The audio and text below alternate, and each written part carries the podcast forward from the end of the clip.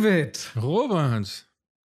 Ich habe heute äh, es ist mal wieder, es ist mal wieder nicht ein richtiges Trivia, aber was das zum Thema passt und wo ich denke, es ist, es ist schon auch Trivia. Ne? Also manchmal sind die ja fulminant und manchmal sind die Komm, so. rede aha, jetzt, aha, mach, aha. sag dein, So, sag die, dein die. Oscars die haben stattgefunden und Will Smith hat stattgefunden. Mhm. Also tatsächlich ging das um die ganze Welt noch. Heute werden wir darüber reden, aber erst einmal fangen wir an mit David, wenn du einen Oscar gewinnen würdest, ja? Ja. Ich weiß zwar nicht wofür, aber wenn du für dein zweites Buch, für die Verfilmung deines zweiten Buches als bestes Original-Drehbuch, weil du schreibst dann das Drehbuch zu deinem zweiten Buch und das, so, so Ja. kommst du nicht an einen Oscar. Mhm. Wo würdest du denn deinen Oscar hinstellen zu Hause? Wo ich meinen Oscar hinstellen würde. Na, ähm, ich habe so eine Vitrine, in der stehen alle Preise, die ich jemals bekommen habe. Also hast du keine Vitrine? ich habe keine Vitrine, genau. nee, ich habe ja mal Webvideopreis, zwei Webvideopreise, falls es niemand wusste. Ähm, aber den einen habe ich weggeschmissen und den anderen, ich glaube, den habe ich verschenkt. An wen hast du denn den verschenkt? Na, äh, ich glaube, äh, was war denn das? Ich glaube, den hatte ich, ähm, wir hatten, glaube ich, damals einen bekommen für sie keinen. Da war ich, glaube ich, sogar bei der Verleihung in Düsseldorf. Genau, und da habe ich, glaube ich, zu Fabian gesagt, nimm du den mit, ich brauche den nicht. und deswegen besitzt der den jetzt. Ich glaube, weil wir, wir haben nicht zwei. Die haben euch Preise nicht bekommen. zwei gegeben? Nee, nee, wir, haben- Ah. wir haben nur einen einzigen bekommen. Und deswegen denn hat er schon wieder diesen los? einen. Okay, warum ich das frage, ist, weil ich habe immer mir vorgestellt, wenn ich mal einen Preis gewinnen würde, ich habe auch nie irgendwas gekriegt. Ich darf zwar Juryarbeit machen, aber darf Preise verteilen, aber nie welche entgegennehmen. Ich würde ihn irgendwie ins Bad stellen. Ich weiß, ich hatte immer das Gefühl, ich würde ihn ins Bad Neben stellen. mein Buch? Nee, jetzt äh, im Haus steht ein Buch, ich weiß gar nicht, wo es ist. Im Keller in irgendeiner Kiste. Oder habt ihr das wir schon haben keinen weggeworfen? Keller, wir haben keinen Keller. Nee, wir haben es, wir haben es. Ich äh, setze darauf, dass die Widmung mal viel wert sein wird. Auf jeden Fall äh, haben sie auch Hollywood-Stars in letzter Zeit gefragt, wo haben sie eigentlich so den Oscar? Da sind so ein paar witzige Orte bei rausgekommen. Und zwar zum Beispiel, weiß noch, Anna Paquin, die hat gerade mal mit elf Jahren den Oscar gekriegt. Piano. Äh, genau, Piano als beste Nebendarstellerin. Die hat den ganz oft bei in ihrer Sockenschublade liegen und hat einer Maskenbildnerin auch erlaubt, den einmal umzustylen. Gibt's ein Bild von, wie der so mit Wimpern und so dasteht. Aber was ich viel spannender finde, ist Richard Dreyfuss, der hat seinen im Kühlschrank stehen, weil er will damit auf der einen Seite nicht angeben, aber er weiß, die Gäste müssen früher oder später sich was zu trinken holen und dann steht ja dann doch der Oscar da. Das finde ich äh, ganz, ganz süß. So semi-aufdringlich. Äh, Ja. Also, Emma Thompson und Kate Winslet lösen das, finde ich auch ganz süß. Die haben ihn tatsächlich auch im Bad stehen. Ihre Begründung ist aber, dann können Gäste ganz in Ruhe mit dem vom Spiegel posieren und müssen sich dabei auch nicht dumm vorkommen, weil im Bad ist immer Privatsphäre. Mhm. Die haben ihre Oscars jeweils ins Bad gestellt und Russell Crowe hat ihn im Hühnerstall. Keine Ahnung warum, ob er glaubt, äh, mehr Eier zu kriegen oder so in seiner Farm. Äh, in Australien hat er seinen Oscar im Hühnerstall versteckt. okay. Und das war heute mein, du guckst schon so richtig enttäuscht, dass das heute mein Intro war. Nö, Hollywood ach komm, du, es muss auch mal ein bisschen leichte Unterhaltung. Und ich finde, jetzt weiß ich wenigstens, wo Russell Crowe seinen Oscar So, und damit herzlich willkommen zu zwei wie. Wie Und, und ja, komm, jetzt Schwafel. doch, meine Güte, ob wir das nochmal jemals hinbekommen. Falls wir wirklich mal so eine Live-Show machen sollten, wie du dir das wünschst und auch die Zuschauer. Ich wünsche mir gar nichts. Das hängt Doch. von den Ticketpreisen ab, David. War ein Scherz. Aber apropos Ticketpreise, ich kann heute alle erleichtern. Weißt du warum, David? Nee. Wir haben keine Werbung. Keine Werbung? Wir haben Hä? keine Werbung. Was ist denn los? Also die Folge darf nicht mehr als 40 Minuten sein, also Okay, ohne Geld.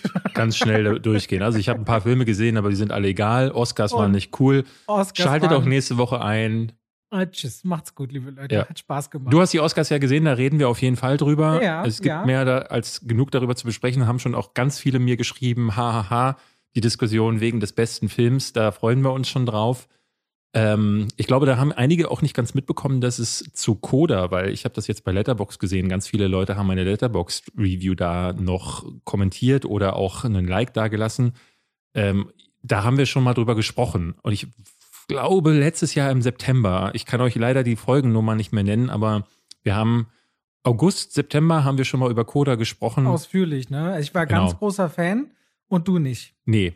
So, deswegen mehr brauchen wir, glaube ich, dazu nicht sagen. Mehr dazu dann aber später. Mir ist es aber tatsächlich schon oft aufgefallen, weil wir hatten ja dann kurz äh, bei, bei Sonic 2 gestern drüber geredet, dass du meintest, man konnte auf Awards Watch äh, tatsächlich diese Tendenz zu weit über 90 Prozent sehen, wer welchen Preis kriegt. Ja. Mir ist in den letzten Jahren immer wieder aufgefallen, oder was heißt immer wieder, Gina meinte das auch, dass meine äh, Punktevergabe bei Filmen und die, die nachher auch was gewinnen, tatsächlich hart korrelieren. Also sowas wie Power of the Dog dann nur sechs Punkte und andere viel Nominierte mit wenigen äh, Punkten kassieren auch oft fast nichts und irgendwie scheine ich so voll in diesem Dings drin zu sein, wo die Preise dann oft landen, äh, ironischerweise. Ich weiß nicht warum. Ich möchte, du, nein, ich, Mann. Nein, ich, nein, wie, nein, nein. Wie soll ich, ich das sagen? Es ich, klingt gerade selbstverliebt, aber nein, ich will einfach nur so eine Beobachtung über fünf, sechs Jahre, wo ich feststelle, auch jetzt war ich wieder so, öh, krass, Kodak kriegt wirklich, weil ich habe daran nicht mehr geglaubt, weil du so hast ihn so runtergemacht. Ich habe mich schon fast wieder schuldig gefühlt, dass ich den so toll finde. Ich habe ihn jetzt zweimal gesehen, extra noch die Nachbarschaft eingeladen, um ihn nochmal zu gucken. Und am Ende gewinnt er halt alle drei Nominierungen. Ich denk so, hey, Aber, aber lass uns doch mal vorgreifen, lass uns doch mal vorgreifen, äh, ganz kurz, bevor wir zu Ja. den anderen Filmen kommen.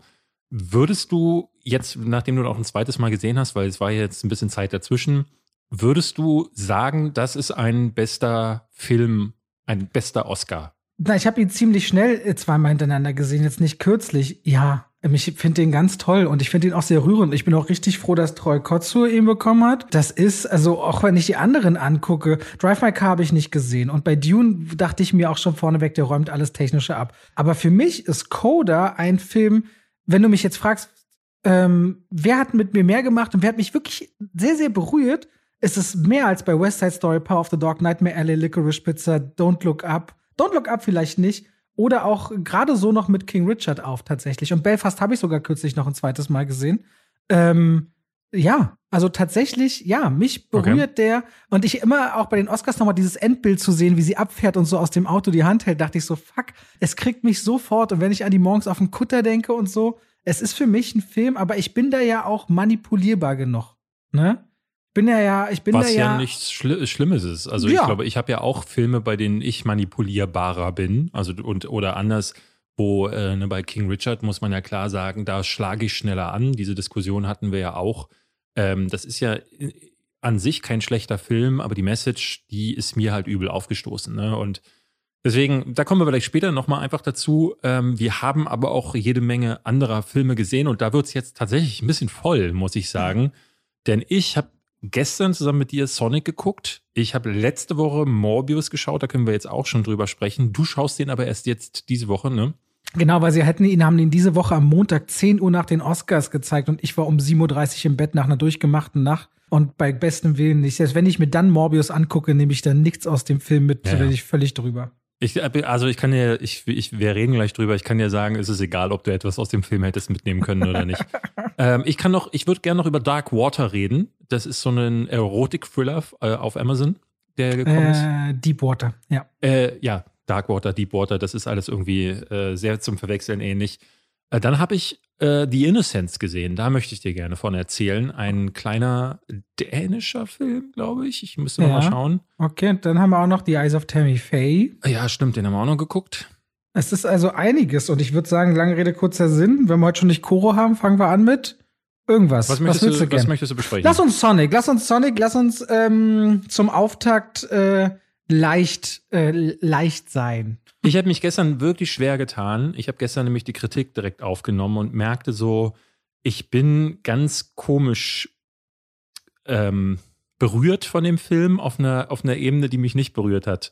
Okay, das klingt jetzt komisch. Beim ersten Teil, der vor zwei Jahren in die Kinos kam, das war ja direkt gerade äh, Corona war noch nicht ausgebrochen. Ähm, es war so, ich glaube, im Februar, März. Äh, Aber trotzdem wurde, sag ich mal, die, die, die Langläuferebene abge, abgewürgt Genau. von Sonic, ne? Genau, und Sonic wurde, wurde aber in und trotz dieser Pandemie wurde ein Erfolg, so dass wir es jetzt den zweiten Teil gab. Den ersten Teil mochte ich damals gar nicht. Ich fand dieses Schauspiel von Jim Carrey wieder zu drüber, finde aber auch, dass er äh, anders ist als damals noch bei Ace Ventura oder zum Beispiel die Maske. Also ich habe ein bisschen das Gefühl, dass ihm der Funke verloren gegangen ist. Kann- ne, wenn man sich auch mit ihm privat auskennt, dann weiß man, das ist auch durchaus der Fall.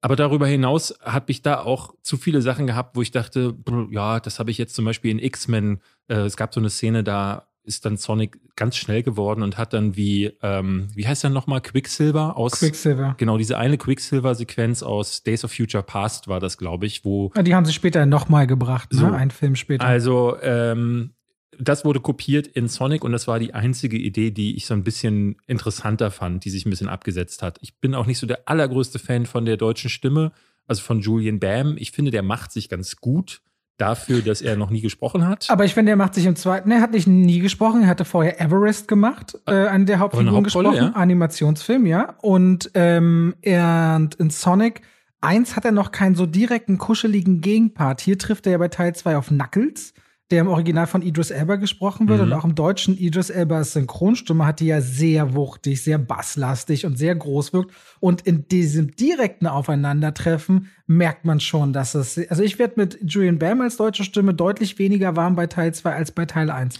Vor allem auch, weil Sonic zwischendurch zum Beispiel mal friert, mal zittert. Und da hörst du richtig, dass, äh, dass Julian Bam so, seine, Ja, die ja. Geräusche, die Geräusche finde ich nicht gut, also nicht so viel, nicht genug Das sind halt Varianz nur Geräusche, ist, sondern ne? keine Gefühle. Und ich kenne das ja selber, wenn du in einem Atelier stehst und so, dass du dann auch manchmal was anbieten musst und so und dass man sich da auch schnell verloren führen kann. Aber also Atelier, so nennt man die ähm, Aufnahmeräume äh, beim Synchron.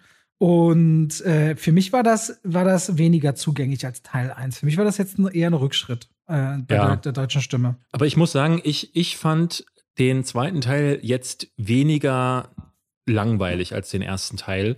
Ähm, wir hatten auch im Kino saß, glaube ich, eine junge Familie hinter uns. Die hatten zu einer Pressevorführung ihren Sohn mitgebracht, der, lass mich, lass er vielleicht, lass ihn so zehn gewesen sein. Und der hat schon durchaus mal gelacht. Ich war überrascht, wie wenig er gelacht hat, weil der Film es wirklich immer wieder drauf anlegt. Es gibt ganz viele äh, Witzchen, wo Jim Carrey das Gesicht verzieht oder ähm, wo, also jetzt keine Pups- und Kackerwitzchen, aber es wird häufig ein Gag gemacht. Auch sehr, sehr viele Gags, wie ich finde, die ein Kind gar nicht versteht, die selbst ich nicht verstanden habe. Also es gibt einen Satz, äh, der unter anderem fällt, ähm, da geht es um eine Jahrz jahrhundertelange Fehde zweier unterschiedlicher Völker und dann sagt Sonic, äh, wie bei Vin Diesel und ähm, The Rock. The Rock. Und ich dachte so, ja, nee, der Witz funktioniert nicht, weil die haben keine jahrhundertelange Fehde.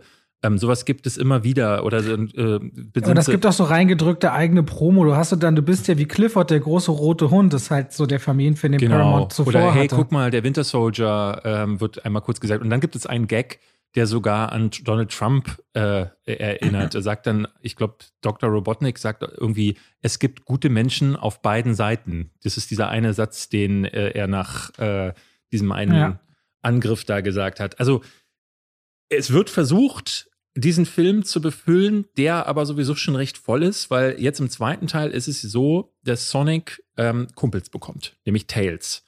Tails kommt rein, hat ja zwei Aber Schwänze. Tails ist eine Frau, oder? Also eine Füchsin. nee, ist ein Junge. Ist ein, Gesprochen im Original von einer Frau. Und für Hm. mich klang das auch in der deutschen Variante eher wie ein Mädchen. Ich, Ich- war so ein bisschen irritiert. Hab jetzt auch Füchsin in meiner Review gesagt. Aber letzten Endes ist es egal. Ich glaube, es ist ein, ich glaube, es ist ein Kerl, aber es ist vielleicht heute ja auch wurscht, was er ist, muss man ja auch Ja, mich hat's sagen. nochmal selber interessiert, weil wir haben gar nicht darüber geredet, aber ich gucke noch mal ganz kurz Tales, gesprochen Ja. von Colleen O'Shaughnessy Ja. im Original. Hm. Ja, das ist, äh, das ist am Anfang auch so eine ganz gut. Der wurde ja schon im letzten Teil angeteased und jetzt ist er dann plötzlich einfach da. Und ich, ich glaube, es hat eine halbe Stunde gedauert. Da äh, habe ich mich zu dir rübergelehnt und meinte so: Sag mal, Robert, haben die gerade irgendwann mal erklärt, was, woher der kommt, warum er hier ist? Wieso ist denn der jetzt überhaupt da? Und wirklich eine Sekunde später sitzen sie beide in so einem, äh, äh, bei so einem Essen und dann sagt Ta- Tails, Ach ja, äh, übrigens, ich habe äh, irgendwo auf meinem Planeten habe ich ein Signal wahrgenommen und deswegen bin ich jetzt da. Das dauert 30 Sekunden diese Erklärung und damit ist die Nummer abgehakt. Das war's. Das ist die Erklärung, warum er jetzt mit im Teil ist und es gibt eigentlich gar keine, also all diese Figuren, die jetzt auch da neu dazukommen, wie Knuckles oder Tails, bekommen keine Introduction, bekommen gar keine Tiefe. Müssen sie auch nicht, ist ein Kinderfilm. Wie gesagt, dieser kleine elfjährige Junge hinter uns hat sich äh, beäumelt. Aber als Erwachsener hatte ich das Gefühl, überhaupt nicht ernst genommen zu werden. Ich finde, man muss auch ehrlicherweise sagen, einige äh, Pressekollegen hatten Kinder mit, ne? Und ein paar von denen haben gelacht und ein paar von denen haben halt gar nicht gelacht. Also ich finde Sonic 2 deutlich schwächer als den ersten Teil. Der erste hatte mich noch so ein bisschen überrascht, dass ich dachte, oh, der ist ja gar nicht so müllig, wie ich dachte für eine Videospielfigur. Wir erinnern uns auch, der erste Teil, da kam ja der Trailer raus, gab einen riesigen Fan-Shitstorm damals, sodass man ja komplett auch den Charakter redesigned hat. Und jetzt ist es aber einfach so, dass dieser Film auf der einen Seite diese Chemie zwischen, zwischen Tom und, und Sonic, also dem, dem, dem menschlichen Part gespielt von James Marston, das fällt völlig weg, weil seine neue kleine Familie in Green Hills, die geht auf eine Hochzeit. Da entspinnt sich dann irgendwann so eine Hochzeitsgeschichte, die völlig überflüssig ist, die man auch irgendwie gar nicht braucht, die total überladen und absurd daherkommt. Und dann hast du halt auf einmal Dr. Robotnik, der immer wieder die Welt zerstören will und ich mich immer wieder frage, was willst du überhaupt über eine zerstörte Welt herrschen? Und das muss man irgendwie verhindern. Also der Plot ist so 0815, den haben wir jetzt schon eine Million Mal gesehen. Und ich finde, das Einzige, was witzig ist an diesem Film, ist Knuckles, wenn er mal nicht versucht, jemandem aufs Maul zu hauen und äh, irgendwo drauf zu boxen mit seinen ganz dollen, starken Händen, sondern wenn er mal ganz kurz versucht, die menschliche Welt zu verstehen. Wenn er so, weil er dann äh, zeigt sich, dass er eigentlich so ein bisschen dümmlich ist. Da ist es mal kurz süß. Aber warum Sonic 2 jetzt noch mal über 20 Minuten länger ist und über zwei Stunden geht und von Anfang bis Ende so eine richtig bunt gemischte, actionüberladene Nummer ist, was sich auch total schnell selbst kannibalisiert und die ganze Zeit extrem vorhersehbar ist, erklärt sich für mich überhaupt nicht. Ich lasse dem Film gerne, dass er bei seinen ganzen quietschigen CGI-Effekten eine gewisse Wuchtigkeit entwickelt, die tatsächlich ganz cool ist. Man hat so das Gefühl, wenn Sonic schnell wohin rast, das, das passt sich auch gut ein, aber es ist ein unglaublich langweiliger, meistens unlustiger Film und gerade so Gags, die man versucht zu reißen, die nicht funktionieren, tun einem ja total schnell weh. Und ähm, das bisschen an Esprit, so das ich mochte am ersten Teil, ist jetzt verloren gegangen. Also Sonic 2, ich meinte gestern zu David, ist wie zwei Stunden einen Schwamm angucken. Und damit meine ich nicht SpongeBob anzugucken, das ist auch Paramount gleich äh, wieder Werbung dahingehend zu machen, sondern es ist einfach nur mh, hm, ziemlich, ziemlich dumm. Ja, also es ist ziemlich langweilig. Aber auch nicht dieses, nicht auf so einem Level, wo man anfängt, den Film zu hassen und sich für die Zeit zu schämen, die man verwendet hat, sondern du bist einfach, das ist wie früher so, hm, es gab bei mir in der 13. Klasse äh, Kurse, die musste ich gar nicht mehr, da musste ich zwar erscheinen, aber die haben keine Rolle mehr für die Abi-Note gespielt, mhm. weil ich mhm. die nicht mehr eingebracht habe. So war Sonic gestern so. es war so ein Erscheinen und wieder gehen. so, so Sonic 2. ja, aber das ist es wirklich. Ich habe in meiner Kritik habe ich eine ähm, Story vorgelesen. Ich habe als kleiner neunjähriger Junge für meine Mutter ähm, habe ich immer so Geschichten von meinen Lieblings-Sega-Figuren in mein selbst gebasteltes Sega-Magazin. Ich habe das schon mal irgendwo gezeigt. Ich glaube in einem Video ja. von dir. Ähm, und diese Geschichten sind halt so ultra banal. Und ich habe eine davon vorgelesen, nämlich die, wo Sonic mit seinen Freunden eine andere Sega-Figur äh, sucht. Und ich hatte wirklich die, das Gefühl, so ist dieses Drehbuch entstanden. Sonic sitzt da und ähm, es spielt am Tag Superheld. Dann fahren seine Eltern in den Urlaub, weil so ist es nun mal, wenn man die menschlichen Protagonisten loswerden will. Ist ein bisschen wie bei gute Zeiten, schlechte Zeiten früher. Wenn der eine Schauspieler gesagt hat, ich brauche mal eine Auszeit, dann ist er halt äh, A in den Knast gekommen, B gestorben oder ist ganz lange in den Urlaub gefahren. Ähm, und so ist es jetzt bei James Marston. Und dann darf Sonic zum ersten Mal alleine zu Hause bleiben. Und dann beginnt so eine Montage, wo er dann ganz, wo dann rutscht er so rein, wie damals bei Funny Business, also diesem Tom Cruise-Film, äh, ne, diese, ja. die, diese eine Szene. Risky, den, risky Business. Risky Business, genau, wo die Kids äh, natürlich überhaupt keine Ver Verbindung mehr zu haben. Und dann macht er sich ein Schaumbad im Wohnzimmer und sü verteilt Süßigkeiten auf dem Boden. Und ich dachte so, wow, also dieses Drehbuch ist halt ne, wirklich äh, eine Ansammlung von Schlüsselreinzen für Kinder. Ich meine, das ist die Zielgruppe, das kann man alles gar nicht anders sagen. Aber als Erwachsener bekommt man wirklich so das Gefühl, ähm, das ist ja, da ist ja nichts, was ich nicht schon mal gesehen habe. Also spätestens seit Kevin allein zu Hause dürfte diese typische Montage, Kind rennt durchs Haus und macht Dinge, die normalerweise verboten sind, die haben wir jetzt wirklich nun schon einmal zu oft gesehen. Ja. Aber ähm, dann stellt man sich die Frage, wie ist das, wenn man das jetzt zum ersten Mal sehen würde? Und dafür gibt es dann schon auch ein paar Schauwerte. Ich als Erwachsener, wie gesagt, ich will nicht immer dieses Erwachsen bringen, aber ich für meinen Teil saß dann spätestens da, wo die Hochzeitssequenz kam, saß ich da mit offenem Mund und dachte so, wow, was haben sie sich denn dabei gedacht? Also dieser ganze, es gibt so einen Subplot, der etwa in der Mitte stattfindet mit den Charakteren um James Marston herum. Und der ist wirklich nur da, damit diese Leute beschäftigt werden. Dieser ganze, es entsteht auf dieser Hochzeit auch ein Konflikt, der wird aber sofort gelöst im Mittelteil. Und die Figuren, die dann bei dieser Hochzeit anwesend sind, sind danach nie wieder zu sehen. Das ist einfach ein Einschub, der gefühlt, jemand hat den jemand aus einer Schublade rausgeholt, weil jemand sagte, hey, wir brauchen noch irgendwas.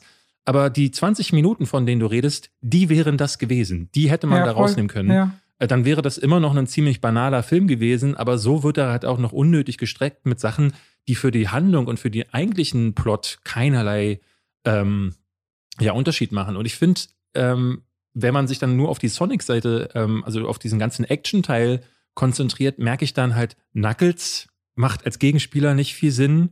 Äh, Dr. Robotnik finde ich viel, viel schlechter als im ersten Teil. Ich sehe Jim Carrey immer noch gern, weil das für mich viele Kindheitserinnerungen sind. Und wenn er dann irgendwann sein eigenes Bein nimmt, um Luftgitarre zu spielen, ist das schon so ein Move, den ich cool finde, aber davon lebt halt diese Figur nicht, ne? Die hat, nee. die hat nichts. Deswegen ist das auch bei, also ich habe dem jetzt zweieinhalb Punkte gegeben. Ins, äh, das, äh, in unserer gemeinsamen Skala wären das fünf von zehn. Was, was gibst du? Fünfeinhalb und vier. Fünfeinhalb und vier. Also Ja. doch, dann doch, also sind wir ja ungefähr gleich. Ja, bin ein bisschen, bisschen schlechter als du, aber so ist halt. Aber ich habe es wieder geschafft, irgendwie zehn Minuten drüber zu reden. Ja, das auf jeden Fall. Das krieg, kriegen wir auch hin. Gut, Sonic haben wir geschafft. Ähm, oder willst du noch was zu Sonic sagen Nö, an der nö. Stelle? Ich glaube, wir haben noch genug auf der Uhr. Ähm, Wollen wir über wie- Tammy Faye reden? Mal was Ja, Oscar-mäßiges. die Eyes of Tammy Faye. Ich glaube, auch da bin ich ein bisschen hinter dir tatsächlich. Ich glaube, ja. Weil es dreht, dreht sich langsam. Mit dem Alter kommt der Pessimismus. Ja. So, Tammy Faye, ganz kurz übrigens, also Sonic könnt ihr ab diese Woche Donnerstag, also heute, wo der Podcast rauskommt, in den Kinos schauen. Und wenn ihr jetzt sagt, oh, die Eyes of Tammy Faye war auch äh, Oscar nominiert, dann hat er auch was mitgenommen. Äh, den könnt ihr bereits anschauen auf Disney Plus seit dem 23. März. Erzählt die Geschichte von Tammy Faye, die in den 40er und 50er Jahren aufgewachsen ist und sich auch da schon nicht so richtig wohl in ihrer Familie gefühlt hat, weil sie äh, nur Halbgeschwister hat und besonders ihre geschiedene Mutter wird in der Gemeinde nicht anerkannt, sobald Tammy Faye auftaucht. Und dann entdeckt sie über einen schauspielerischen Exkurs, dass sie vielleicht zu höherem bestimmt ist und dass Religion auch ihr Trittbrett sein könnte und trifft auf einen äh, jungen Prediger, der anders denkt als die meisten, in Form von Andrew Garfield und die beiden äh, werden zusammen ein religiöses Imperium aufbauen. Die bauen irgendwann riesen Wohnanlagen bis hin zu Freizeitparks. Aber wir wissen es alle, irgendwann ist sowas zum Scheitern verurteilt. Und das ist The Eyes of Tammy Faye. Wahrer Fall äh, einer Frau, die ich glaube 2007 oder 2006 verstorben ist. Und äh, hinter der, das hatte David schon manchmal im Podcast gesagt, Jessica Chastain hinter einem großartigen Make-up, dass der Film äh, dafür den Oscar kriegen würde, war klar. Dass sie wiederum den Oscar kriegt als beste Hauptdarstellerin, war nicht so klar für mich zumindest. David wird sagen, doch, die Welt hat es vorher gewusst, nach den Preisen, die vorher waren. War es so klar, die Roadmap, dass sie den Oscar kriegt? Also wie gesagt, die Seite, die ich neulich mal empfohlen hatte, Awards Watch, ähm, wenn du da einen Tag, ich habe noch mal einen Tag vorher reingeguckt, bis auf den besten Film ist jeder Preis korrekt predicted worden, weil Jessica Chastain in den letzten Wochen, das muss man dazu sagen, die BAFTAs, also die britischen Filmpreise, die SAG Awards, also die Screen Actors Guild Awards, das sind dann die wichtigen Preise, die nochmal maßgebend dafür sind, was dann passiert. Äh, die Golden Globes gelten ja meistens auch so als Richtwert, aber weil diese auch so aufgesplittet sind, muss man eigentlich so diese Actors Guild oder die Directors Guild, diese Preise, die äh, geben dann meistens ein Bild davon. Und da war Jessica Chastain immer vorne und deswegen war das irgendwie zumindest zu erwarten. bei The Eyes of Tammy Faye, ich bin ja immer ein großer Fan davon, wenn man sieht, wie so ein Imperium gebaut wird und wie dann auch manchmal geprotzt wird. Und irgendwann kommt ja der Hochmut, wo es an den Teppich unter den Füßen wegzieht. Das ist ja auch so ein bisschen die Wolf of Wall Street Geschichte, aber du hast ja ganz oft diese Figuren, die eben aufsteigen und dann auch wieder fallen. Das macht ja auch gerade das aus, warum so Dinge verfilmt werden, weil das Publikum auf der einen Seite fasziniert ist, aber dann am Ende auch weiß, seht ihr, für diese Missetaten werden die Figuren zur Gerechtigkeit gezogen. Es ist also auch gut, wie ich mich verhalte. Ähm, was ich so ein bisschen schade finde, ist, der Film ist so religiös mit sonnendurchtränkten Bildern aufgeblasen. Es wird immer so weggeschmunzelt und weggelacht, wenn äh, man im Grunde etwas nicht gerade so passiert, wie man es sich vorstellt. Und der Film bleibt dadurch immer in so einer Oberfläche. Man sieht zwar gefühlt, Jessica Chastain als Tammy Faye innerlich so zu zerbrechen und dann immer wieder, je mehr dann auch entdeckt wird, dass äh, viele wichtige Themen vertuscht werden. Homosexualität zum Beispiel in der Religion, während sie selbst eine Figur ist, die das selbst in den 80er Jahren das erste Mal thematisiert und dadurch sowohl bei den äh, regulären Medien als auch in den religiösen Ebenen total angefeindet wird, wird sie selbst eine tragische Figur von einem Mann an ihrer Seite, der viel Macht äh, und Geld hungriger ist als sie selbst.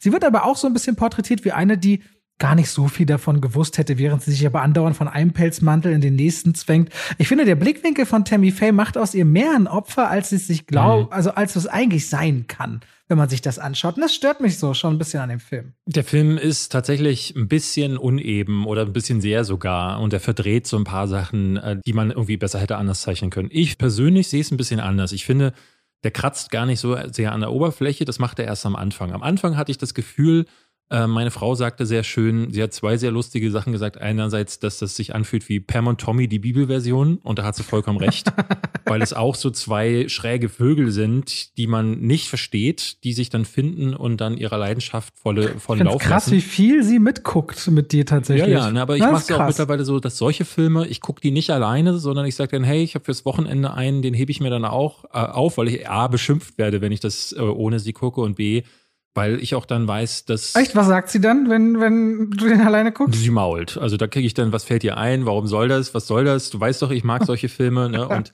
Ähm, ich habe, ich gucke mittlerweile so die meisten, von denen ich erahnen könnte, sie gefallen ihr. Manchmal hab, äh, schieße ich mir damit ins eigene Bein, weil Tammy Faye hat ihr nicht so gefallen.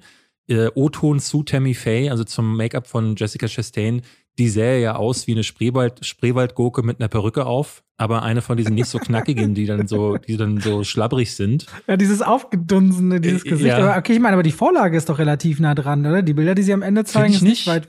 weit muss ich noch mal, ich google nochmal parallel. Also ich finde, am ganz am Ende sieht man die Frau, ähm, wie sie, äh, also die echte Tammy Faye, wie sie reagiert und ähm, man merkt schon, Jessica Chastain überdreht die Rolle und sie sieht halt wirklich aus wie so eine, äh, ne, als würde man so einen Reifen, so einen Autoreifen mit ja, Make-up anmalen. ein bisschen was von Chucky.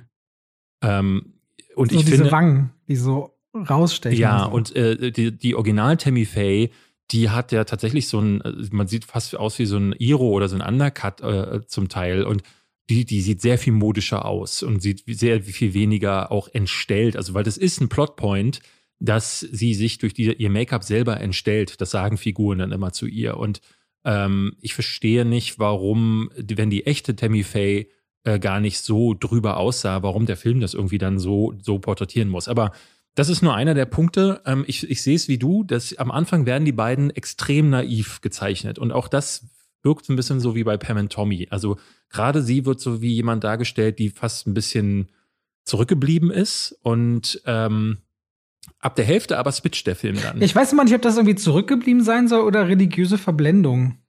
Naja, das ich, ich bin ja ein groß, ich bin ja ein Zacker für äh, religiöse, religiösen Fanatismus. Ich liebe Filme, in denen Figuren wirklich Dinge sagen, wo ich mir an den Kopf fasse. Also gerade bei so religiösen Themen.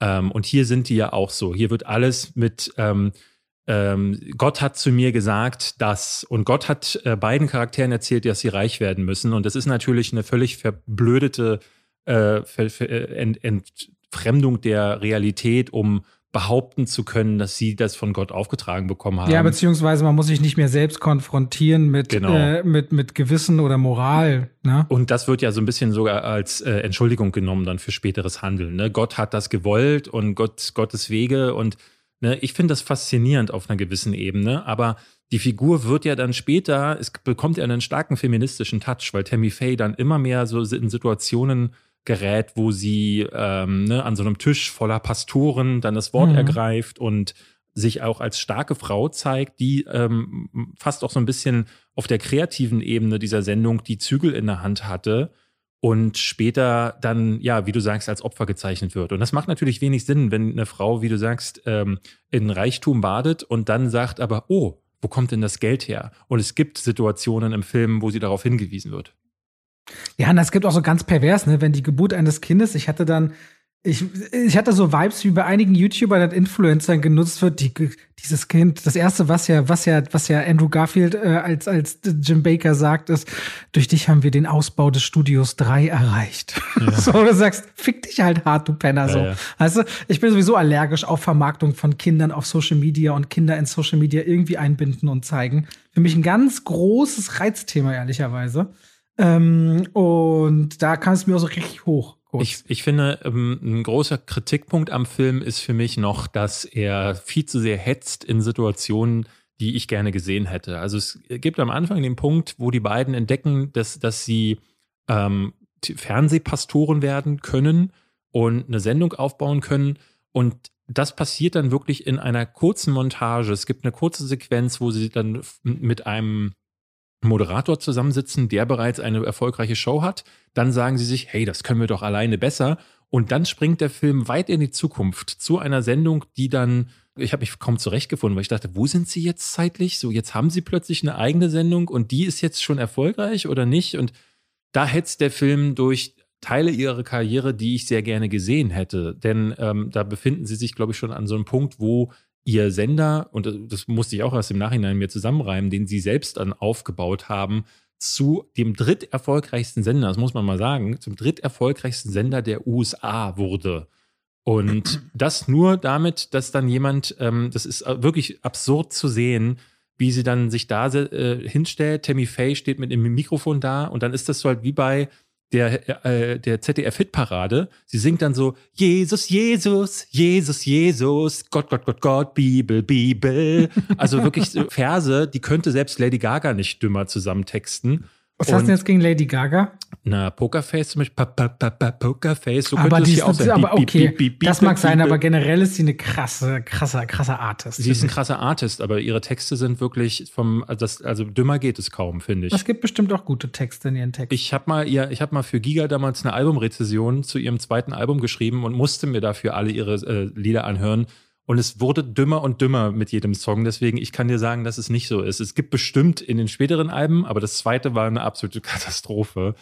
Auf Ähm, jeden Fall bei den Oscars fand ich sie jetzt sehr süß, muss ich sagen. Die ist sweet Ja. und ich mochte die ja total auch in Hast House du das Gucci. gesehen zufällig? Weil du hast ja die Verleihung nicht gesehen. Das Ende, wie sie der Liza Minnelli so, in, so versucht, sich um sie zu kümmern, weil sie halt offensichtlich nicht mehr richtig äh, eine Laudatio halten konnte. Ja, was ich aber total absurd fand, ich habe den Moment irgendwie ge gesehen ähm, und dann auch die Ko Kommentare dazu, wo viele gesagt haben, es kann doch nicht sein, dass man eine Frau, die schon gar nichts mehr mitbekommt, da auf, im Rollstuhl auf die Bühne schiebt, nur damit man äh, diesen den Namen da mal hatte und sich gar nicht mehr darum kümmert, ob das überhaupt noch würdevoll ist, was man da macht. Also ich fand das Mhm. eher schäbig, was sie da veranstaltet haben. Aber damit hat sie ja jetzt auch nicht, äh, nichts zu tun. Also ich fand das absurd, wie die da gesungen hat, aber damit ist die halt, sind die zum drittgrößten Sender da drüben geworden. Und für mich übt das eine irre Faszination aus, weil, also ich würde mich als Atheist bezeichnen, ich glaube nicht an Gott und äh, deswegen ist, wenn so Personen dastehen, wenn dann jemand den ganzen Tag einen Sender guckt, wo eine Frau sagt Bibel, Bibel, Bibel und danach wird gekocht und dann sagen sie, diese Plätzchen wären jetzt richtig gut, weil Gott das so will.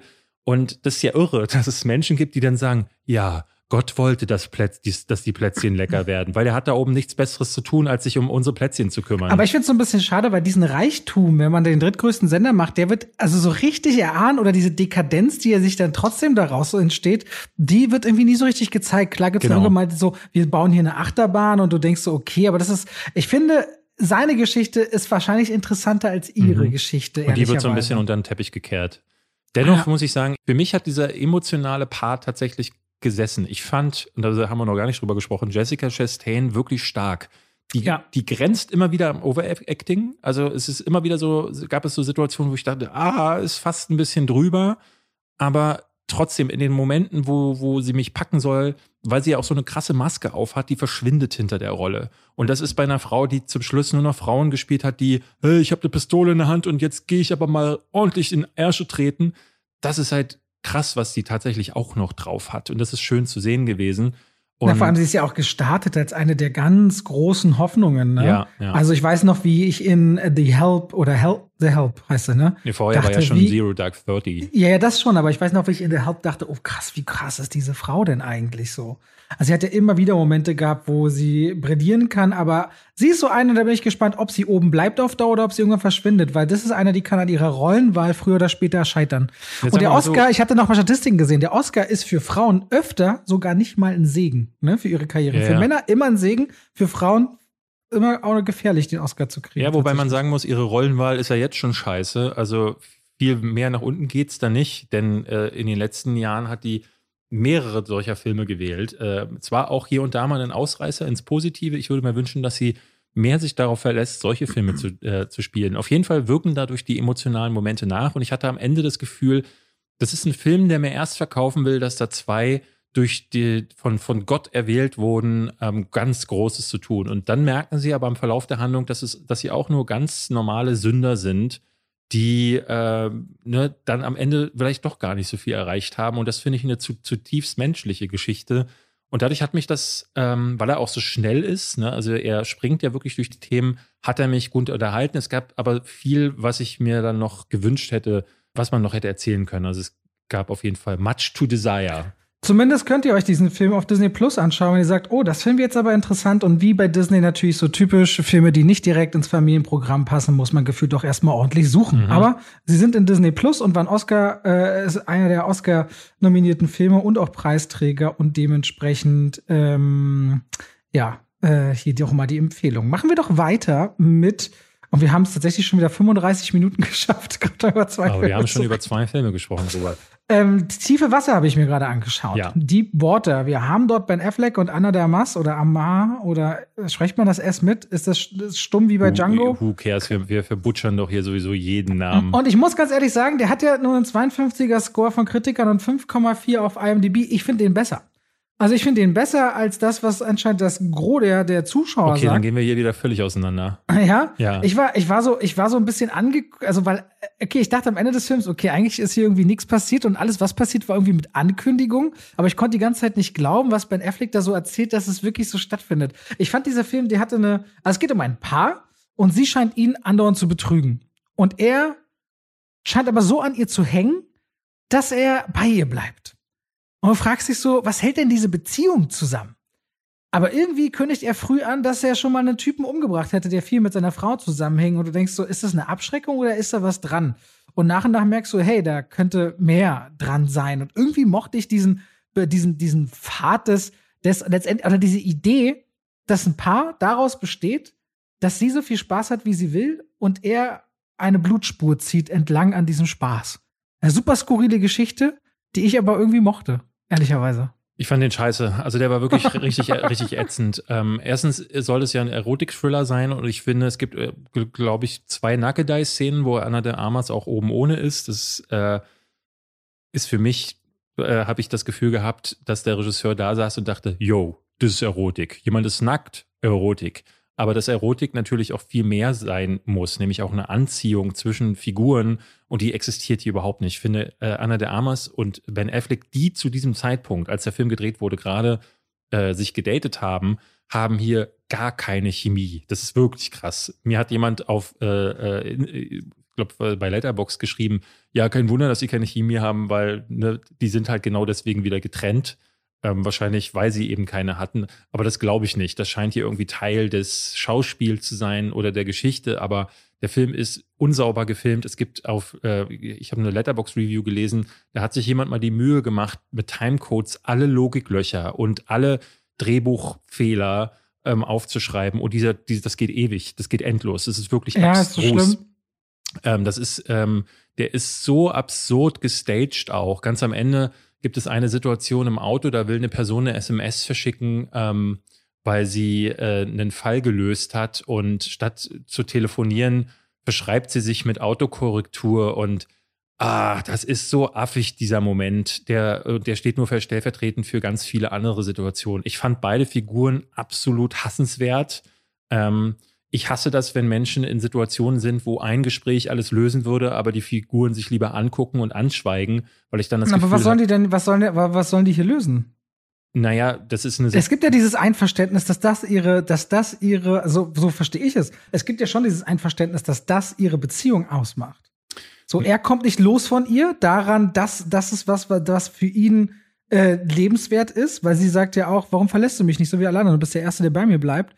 Und sie sagt, ich brauche meine Freiheit und die nehme ich mir auch. Und aus diesem, in diesem Leid existieren die. Daraus ziehen die punktuell immer mal wieder Leidenschaft. Ja, Also- nee, tun sie nicht. Also das ist ja so, dass ähm, es gibt Filme, die gehen da anders mit um, weil ich das Gefühl habe, dass diese Figuren ähm, ein Agreement haben, das in erster Linie erstmal was Gutes bewirken soll und dann merken sie über die Zeit, ah nee, funktioniert doch nicht. Aber hier ist ja von Sekunde eins an schon, also der Film hat doch gar nicht ganz angefangen, da wird bereits klar, dass dieses, äh, dieses Konstrukt, in das, das sie sich da geschaffen haben, auf jeden Fall hardcore toxisch ist, dass Ben Affleck da übelst drunter leidet und dass sie eigentlich auch darunter leidet und äh, immer krassere Sachen tut, um ihn zu verletzen, damit er endlich geht. Was er nicht macht, was sie dann äh, zu noch krasseren Sachen äh, äh, anspornt.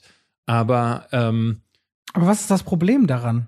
Dass man sagt, das ist die Geschichte, die man in den Fokus rückt. Diese toxische Beziehung, die nicht, nicht die Aufgabe des Films ist, es, das zu lösen oder aufzubrechen. Das ist es gar nicht. Also ich sage gar Okay. nicht, dass das die, dass die Story das Problem ist. Ich sage nur, dass das bei mir dazu geführt hat, dass ich ähm, A, die Figuren, also du hast ja keinen Protagonisten, sondern es sind nur zwei Figuren, die, die beide ja so super amoralisch. Der eine ist. ja, es gibt keinen Nee, Sympathieträger. es ist da keine. Sympathieträger. Ja. Aber ähm, die Story ist auch nicht, ähm, nicht gut genug. Also es funktioniert als, äh, es, äh, es wird als Erotik-Thriller beschrieben, aber es funktioniert als auf der Erotikseite nicht, das habe ich schon gesagt, weil ne, ein paar Möpse in die Kamera halten ist keine Erotik Und auch der Thriller funktioniert für mich nicht, weil hier keinerlei Spannung aufkommt. Es gibt ja keine, ähm, es, es gibt auch da keine Reibung. Ne? Ben Affleck funktioniert als ähm, Figur, ähm, ich, ich möchte jetzt nicht, nicht zu viel von der Handlung verraten, aber das, was Ben Affleck tut im Verlauf der Handlung, da, dafür gibt es ja keinen großen Konflikt. Ne, der Konflikt ist, ist die Beziehung. Der wird die ganze Zeit äh, da dastehen lassen. Aber das, was sich daraus ergibt, das wird ja gar nicht zu einem, da, da existiert ja gar kein Thrill. Da ist ja überhaupt keine, keine Murder-Story oder so. Die, die, die passiert dann eher so am Rande und wird dann sehr, sehr unbefriedigend aufgelöst am Ende. Deswegen, ich fand den unlogisch, ich fand den schlecht ge ge geschrieben und unerotisch. Okay, Tut, tut mir leid für dich, dass das so ein Seherlebnis war. Ich tatsächlich hatte so ein paar Momente, wo ich dachte, ah, ich finde, ich finde das schon die paar Momente, die da kommen, ich fand, da war eine gewisse Sexiness drin. Also ehrlicherweise. Nicht nur, weil sie jetzt, ich brauche nicht ihre Möpse, aber ich finde, wenn die beiden dann irgendwann ineinander griffen und sich verschlingen, du merkst, jetzt springt was über. Und vor allem das Motiv dafür ist diese Eifersucht oder diese, diese Wut auch, dass sie wen anders will und dass sie es geil findet, dass er sauer darauf ist, dass sie sich woanders umschaut. Das ist so ein, das ist so, an so eine, so eine Hass, so, wenn, wenn Wut zu Nähe führt. Das ist nicht gesund aber interessant fand ich das quasi zu sehen, ehrlicherweise.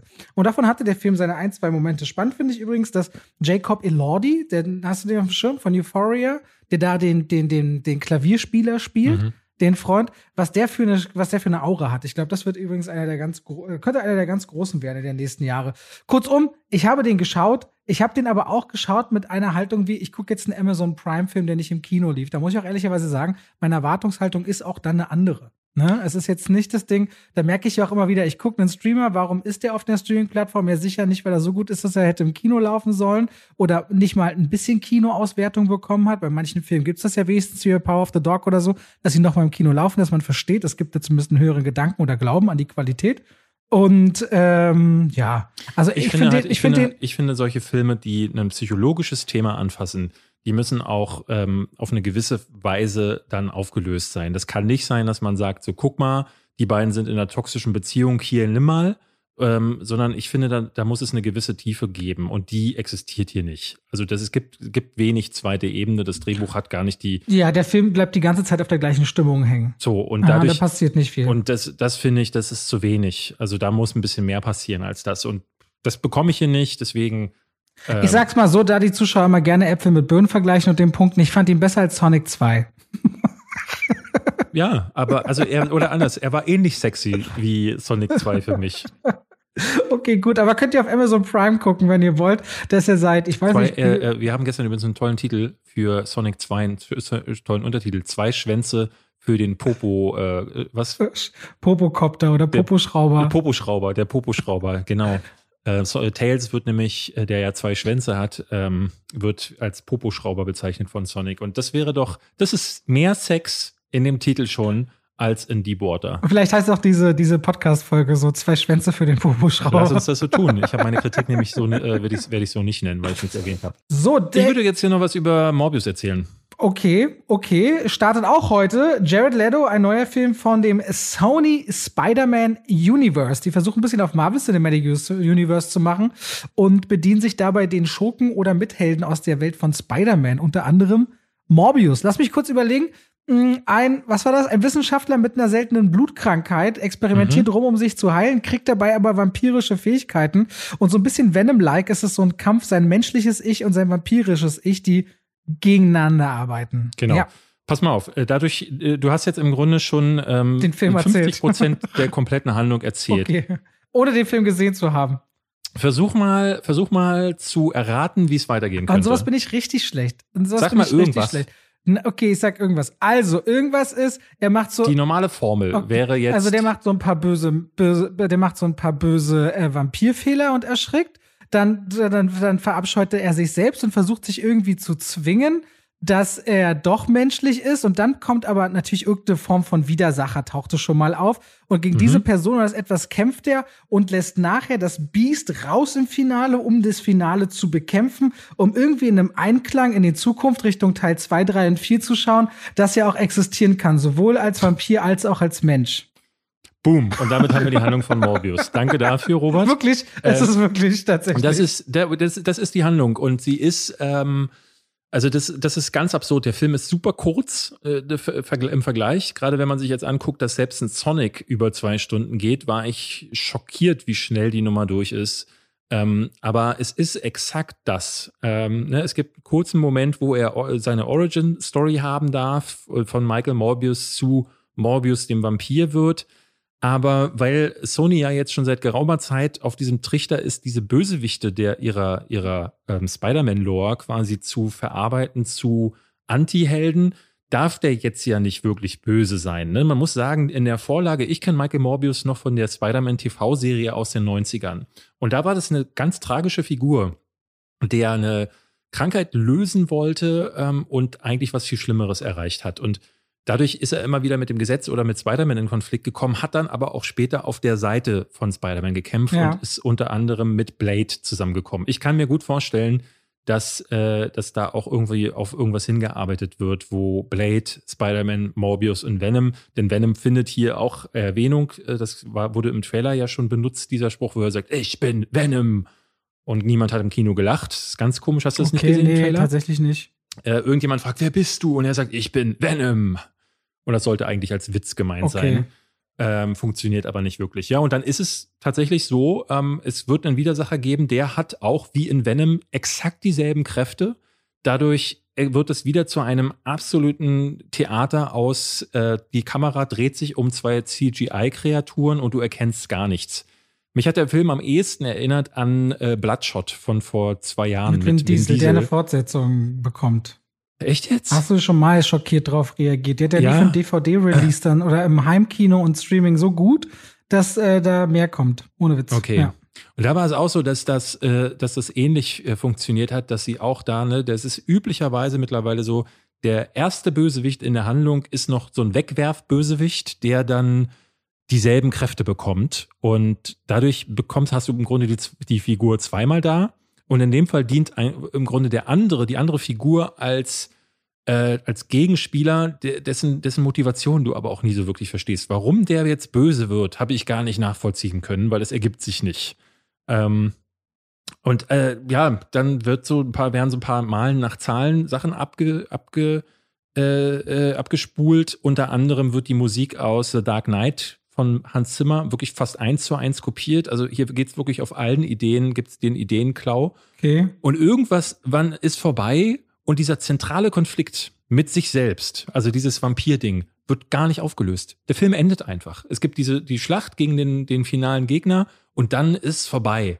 Und ich dachte so, krass, das ist ja wirklich nicht mehr mehr das Mindeste. Also da, da wird ja wirklich nur noch die Origin Story kurz ausgepackt, dann wird gesagt, das ist er jetzt hier, das sind seine Fähigkeiten, an diese Fähigkeiten gewöhnt er sich auch nicht oder so, sondern das ist die, ne, die hat er dann und die benutzt er dann und ähm, ne, wie, es ist nicht so wie früher bei Spider-Man, wo man, wo er dann seinen ersten Testflug macht, wo er dann seine, seine, ähm, diese, für die, im, im ersten Spider-Man baut er sich die ja noch. Oder nee, hat er da Drüsen? Ich weiß nicht, in welchem Teil war das mit den Drüsen? Na, das war ja genau der Witz in Spider-Man Homecoming, weil er hat ja, also unter Sam Raimi hat, äh, Tobey Maguire kann das, ne? Genau. Und Andrew Garfield baut sich so Sachen. Genau. Und auch, und, und selbst, auch ähm, Tom Holland baut sich so Aber Sachen. selbst im ersten Spider-Man war es ja so, dass ähm, Tobey Maguire dann erstmal in der Wohnung irgendwas einnetzt oder mit seinen Fähigkeiten Klar, die ersten Gehversuche damit macht. Ja. Genau.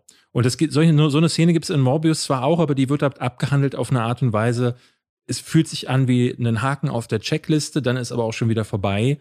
Und dann kann er das alles. Dann kann er plötzlich fliegen und dann kann er sich durch die Gegend teleportieren und äh, dann ist halt nur noch die Frage, wo kriegt er sein Blut jetzt her? Und der Film macht das auf eine Art und Weise, ich weiß nicht, ob die Comics das schon mal gemacht haben, es gibt künstliches Blut.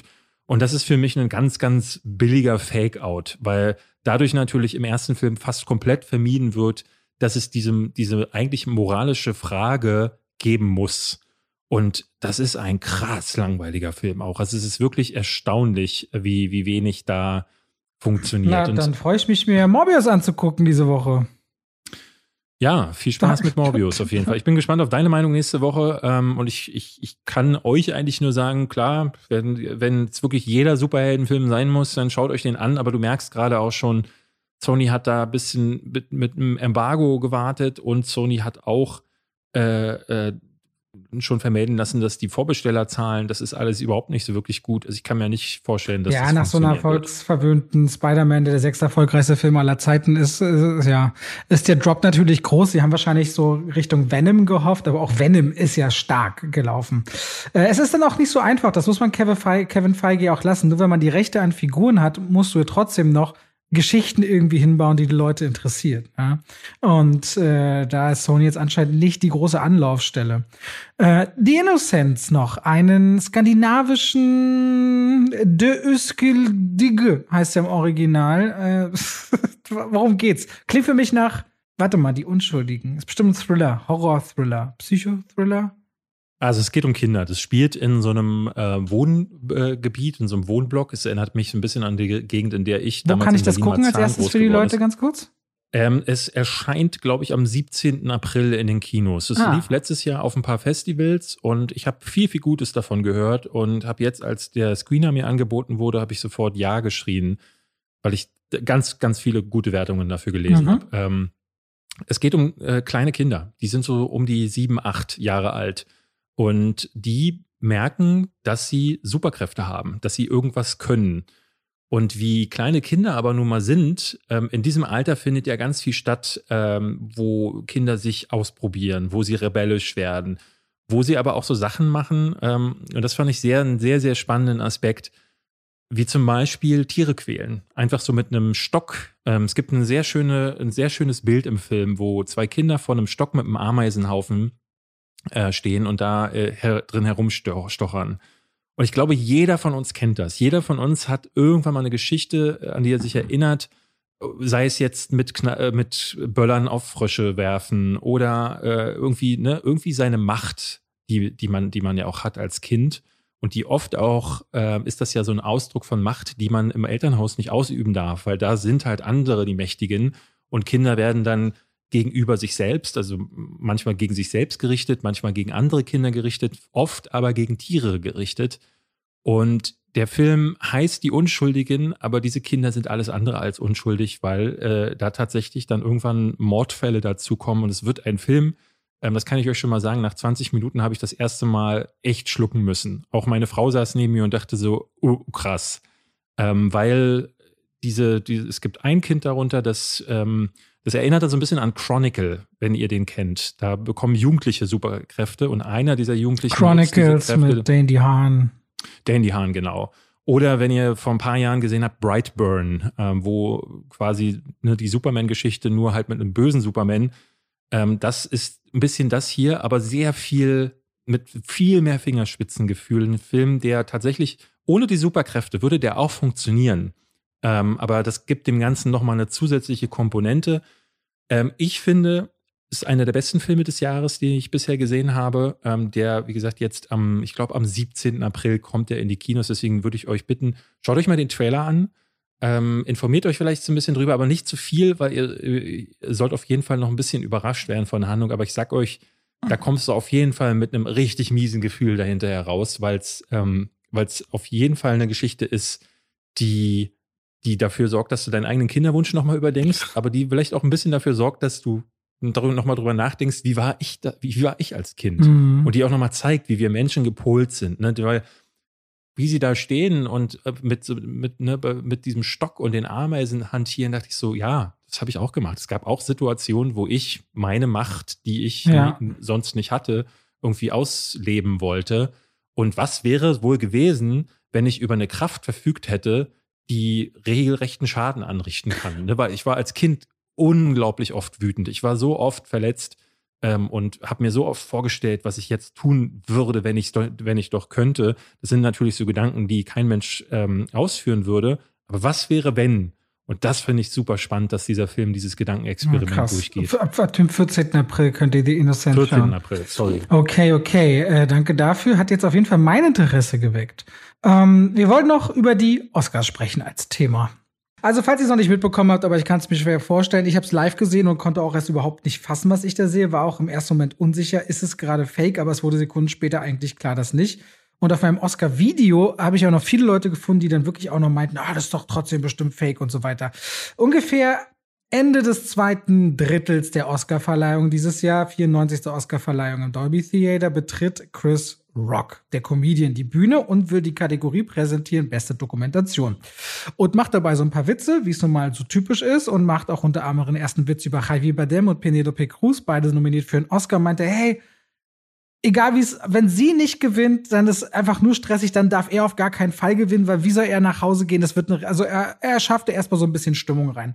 Und dann bringt er einen Gag, bei dem ich jetzt auch erst weiß, nochmal am Hollywood Reporter geschrieben, weil ich hatte mich gefragt, die müssen doch bei den Oscars wissen, was da passiert. Es wird doch geprobt und alles. Dann bringt er einen Gag, der stand so nicht im Skript und der war auch so in keiner Probe drin. Ach, der war gar nicht, der war nicht geprobt. Ja, das ist spannende, ah, okay. spannende Info, weil sich das nach und nach jetzt quasi zeigt. Weil ich war der Meinung, dass der, dass, mhm, dass ja irgendjemand nein, gewusst deswegen habe ich auch, ich habe heute die Hintergrundberichte gelesen. Der Hollywood Reporter hat einen Artikel gebracht darüber, was backstage im Green Room alles passierte, während das passierte.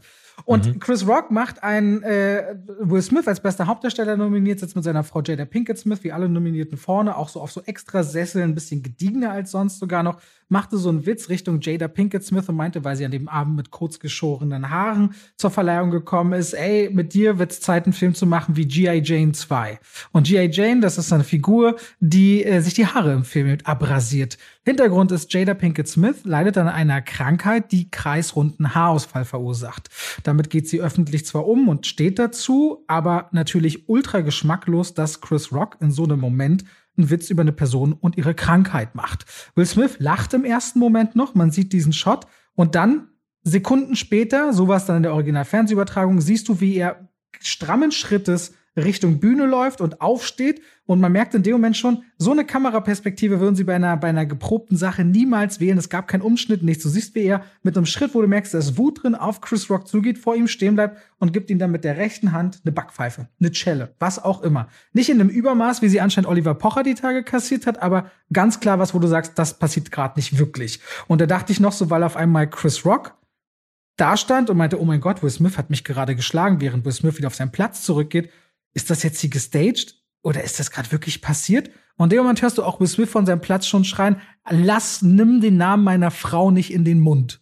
Und als er dann Chris Rock sagt, ey, chill mal, das war ein G.I. Jane Gag, ruft er nochmal, lass den Scheißnamen meiner Frau aus deinem Scheißmund. Hat er das F-Word benutzt. In den USA wurde der Ton auch sofort abgedreht, äh, sodass man das nicht mehr hören konnte. Und du merktest, das ist gerade ein Novum. Sowas ist noch nie passiert. Das wurde also gab einen tätlichen Angriff auf der Bühne, dem ist ein extrem geschmackloser Gag vorausgegangen. Chris Rock hat sehr professionell dann weiter seine Nummer moderiert und die Kategorie äh, durchgemacht und das ist quasi passiert. So, das war die Situation. Ja, gab natürlich einen riesen Aufschrei hinterher. Es gab viele, die ihrer Meinung äh, Luft gemacht haben. Äh, ich war einer davon, der bei Twitter gestern was geschrieben hat. Es gab, glaube ich, aber wirklich fast niemanden, der da nichts zu irgendwie sich geäußert hat. Du hast ja in deinem Video auch was dazu gesagt. Ich, war, ich habe in meinem Video auch gesagt, ich muss selber das mal verarbeiten. Ich habe die ganze Nacht durchgemacht, das live gesehen. Es wird sicher, ich habe vermutet in meinem Video, dass es die Berichterstattung überschatten wird. Ich wusste, also wenn du die ganze Nacht durchmachst, siehst das und musst selbst erst mal drauf klarkommen, weil Will Smith ist für mich halt auch eine Figur aus der Kindheit. Für mich ist das schon auch auch ein, ein Held, der einen fiesen, tiefen Kratzer mindestens bekommen hat an diesem Abend, ehrlicherweise. Ja, ähm, ja entschuldige, ich habe dich aber unterbrochen. Ja, ich, im Grunde geht es ja darum, jetzt ein bisschen darüber zu sprechen und ich sehe es wie du. Also ich, für mich ist Will Smith jetzt erstmal, erstmal in Anführungszeichen, weil ich der Meinung bin, ähm, dass das viel auf den Charakter äh, sprechen lässt. Ich finde, sie, äh, ne, dieser Gag, müssen wir uns nicht über, unter, drüber unterhalten, wobei sollten wir vielleicht auch sollten tun. Sollten wir auch tun, glaube ich, ja. Kommen wir, kommen, wir gleich, kommen wir gleich zu. Aber ähm, ich finde, sich nach so einem Gag die Mühe zu machen, da hochzulaufen, dann dahin zu gehen und du hast die, die, jeder Schritt ist eine Sekunde oder mehrere Sekunden sogar, in dem du dir denken könntest, nee, da stehe ich drüber. Nee, ich bin ein Vorbild für Kinder. Die gucken da jetzt vielleicht auch zu. Nein. Er muss auch sagen, die Oscars laufen in den USA ab 17 Uhr geht die Veranstaltung los. Das ja. ist ja nicht überall ein Nachtprogramm wie bei uns. Das ist also kein Affekt. Das ist kein, keine Kurzschlussreaktion, sondern ähm, ne, eine Kurzschlussreaktion, äh, in der nochmal zehn Minuten verge äh, zehn Sekunden vergehen, das ist, das ist ein bisschen komisch, muss ich ganz ehrlich sagen. Also ich fand es sehr, sehr erbärmlich von ihm, muss ich sagen. Mittlerweile, muss man auch dazu sagen, hat er sich jetzt nochmal entschuldigt, denn nachdem er dann seinen Oscar gewonnen hatte, hat er dann nochmal in einer sehr, sehr wirren Rede davon gesprochen, dass äh, Denzel Washington ihn offenbar zur Seite genommen hatte. Es gibt eine, der es, und also es gab eine Abfolge es, im, im, nächsten Werbebreak. Ich habe so die Hintergrundsachen gelesen. Die Organisatoren der Oscars sind irgendwie zusammen, haben sich in einen Raum eingeschlossen, die wieder rausgekommen. Chris Rock ist nicht in den Green Room gegangen, sondern gegangen, hat aber der Polizei gesagt, er möchte keine Anzeige erstatten. Und in dem ersten Werbebreak sind Tyler Perry und äh, Denzel Washington zu Will Smith und haben gesagt, ey, du musst, äh, Will Smith hat das später zitiert, haben so Sachen gesagt wie in dem höchsten Punkt deiner Karriere wird der Teufel nach dir greifen und das ist jetzt und du musst das von deinen Schultern wischen. Beide haben wohl so Bewegungen gemacht, von wegen, werd das diesen Dreck von deinen Schultern los, das, das ist würdelos, was du da machst. Und danach ist Will Smith noch zu seinem Platz und Bradley Cooper ist zu ihm und hat ihn nochmal in den Arm genommen und ihm auch irgendwas gesagt. Und das passierte dann im Werbebreak. Es gab jetzt natürlich gestern ganz viele Clips, oder was heißt ganz viele Clips, mindestens einen davon habe ich gesehen, wo er äh, schon mal in so einem Interview ähm, jemanden zu leicht, zumindest leicht angestupst hat. Ich weiß nicht, ob du das gesehen hast, da hat ihn jemand im Gesicht angefasst und dann hat er der Person auch ins Gesicht, ich will nicht sagen geschlagen, aber getoucht. Aber es ist trotzdem zu viel. Denn als jemand, der selber schon in der Öffentlichkeit betoucht wurde, weil ne, was passiert halt auch bei solchen Situationen, weiß ich, ich würde niemals die Faust aus, auspacken. Und ähm, ich fand das ganz Aber da, da möchte ich ganz kurz sagen, wenn mir einer ins Gesicht fassen würde, würde ich ihm auch vor die Brust schubsen und sagen, Abstand, bleib weg. So muss ich auch sagen. Würde ich ganz ehrlich sofort sagen, das ist nicht okay. Würdest du so, also, weil, ne, wenn jemand dir langsam ins Gesicht fest, nee, ich würde nee, würd die Hand, ich würde die Hand weg, äh, äh, weg, vielleicht wegschubsen oder so, aber demjenigen ins Gesicht zu, zu. Ich sag ja nicht Gesicht, deswegen sag ich, ich würde vor die Brust sagen, ey, bleib bitte weg. Weil ich hatte das auch schon bei Social Movie Nights, dass ältere Damen bei Fotos äh, die Hand auf die Hüfte legen und weiter runterwandern lassen, als es angebracht ist. Ja, ja, ja. Ja, ich hatte so, und ich denke da immer wieder drüber nach. Also, wenn jemand in irgendeiner Form körperlich wird, dann würde ich auch klar machen, ey, ich auf gar keinen Fall, ich möchte das. Das ist nicht, richtig, ne? genau.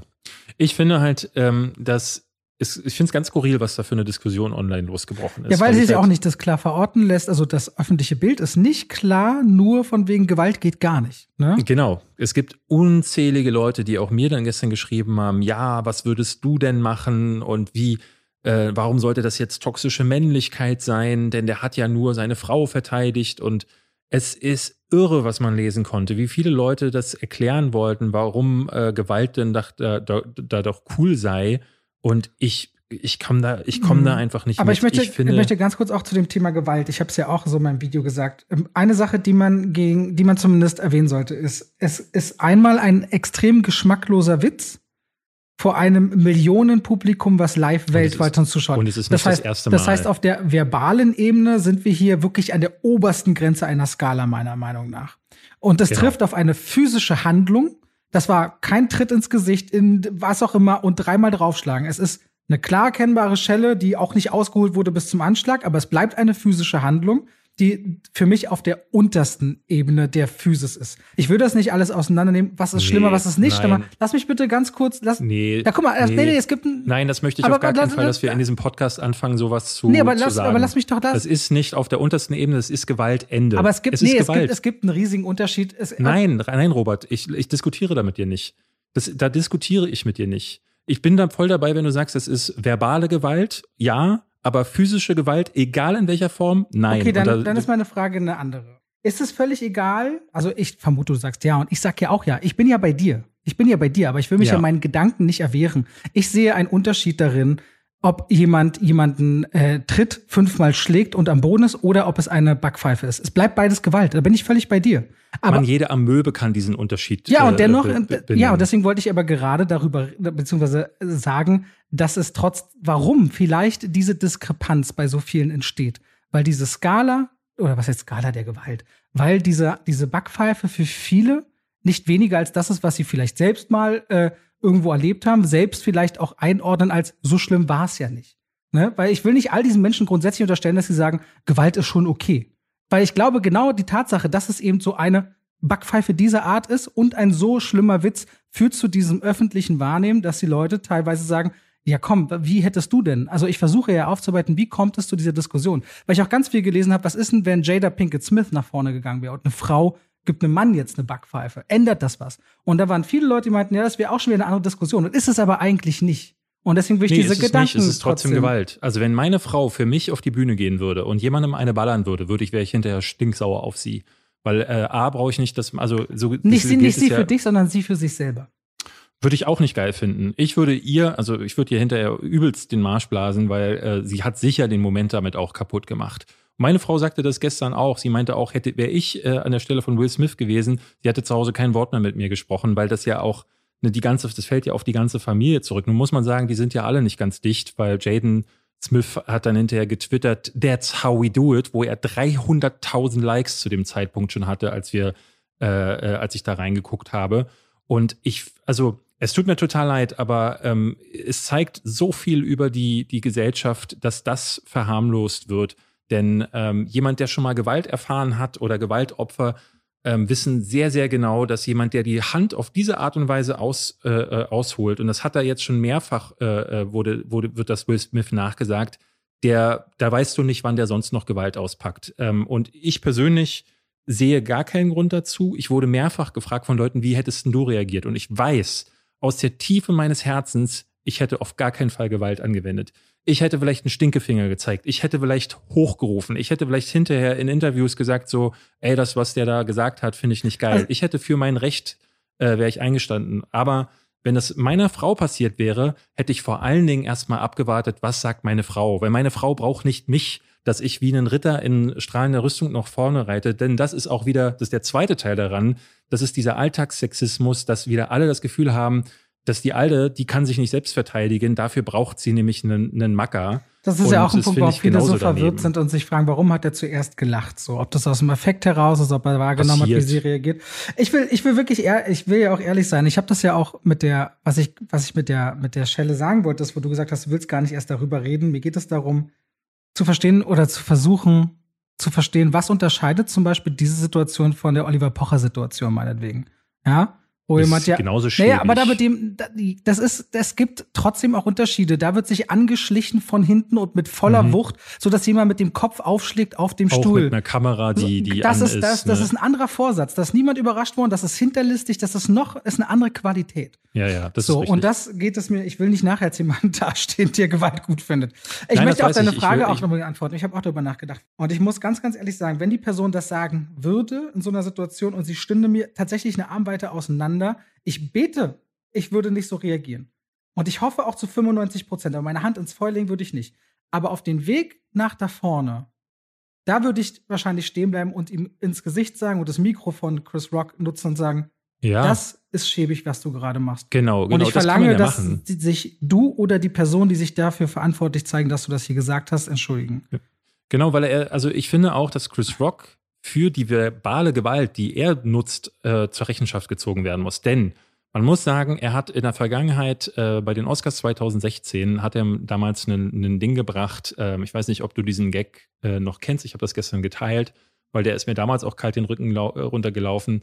Als es um den Protest äh, bezüglich der Oscars ging, ähm, hatte er sich lustig gemacht auf der Bühne über Will Smith und Jada Pinkett Smith, die gesagt haben, sie kommen nicht zu den Oscars, äh, äh, weil die Oscars rassistisch sind.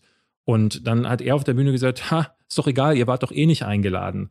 Und das war damals schon so, wo ich dachte, puh, das ist ein Witz, der, der, ne, bei Ricky Gervais ähm, muss man ja sagen, da sagt man immer, der ist so hart. Aber äh, Ricky Gervais hält den, diesen Stars irgendwie einen Spiegel vor, weil's, weil er sagt so, ey, ihr Da seid ist, gar eine, da so ist eine. Qualität und vor allem ist die Wahrheit, die Ricky Gervais ausgräbt, nicht aus reiner Boshaftigkeit angetrieben.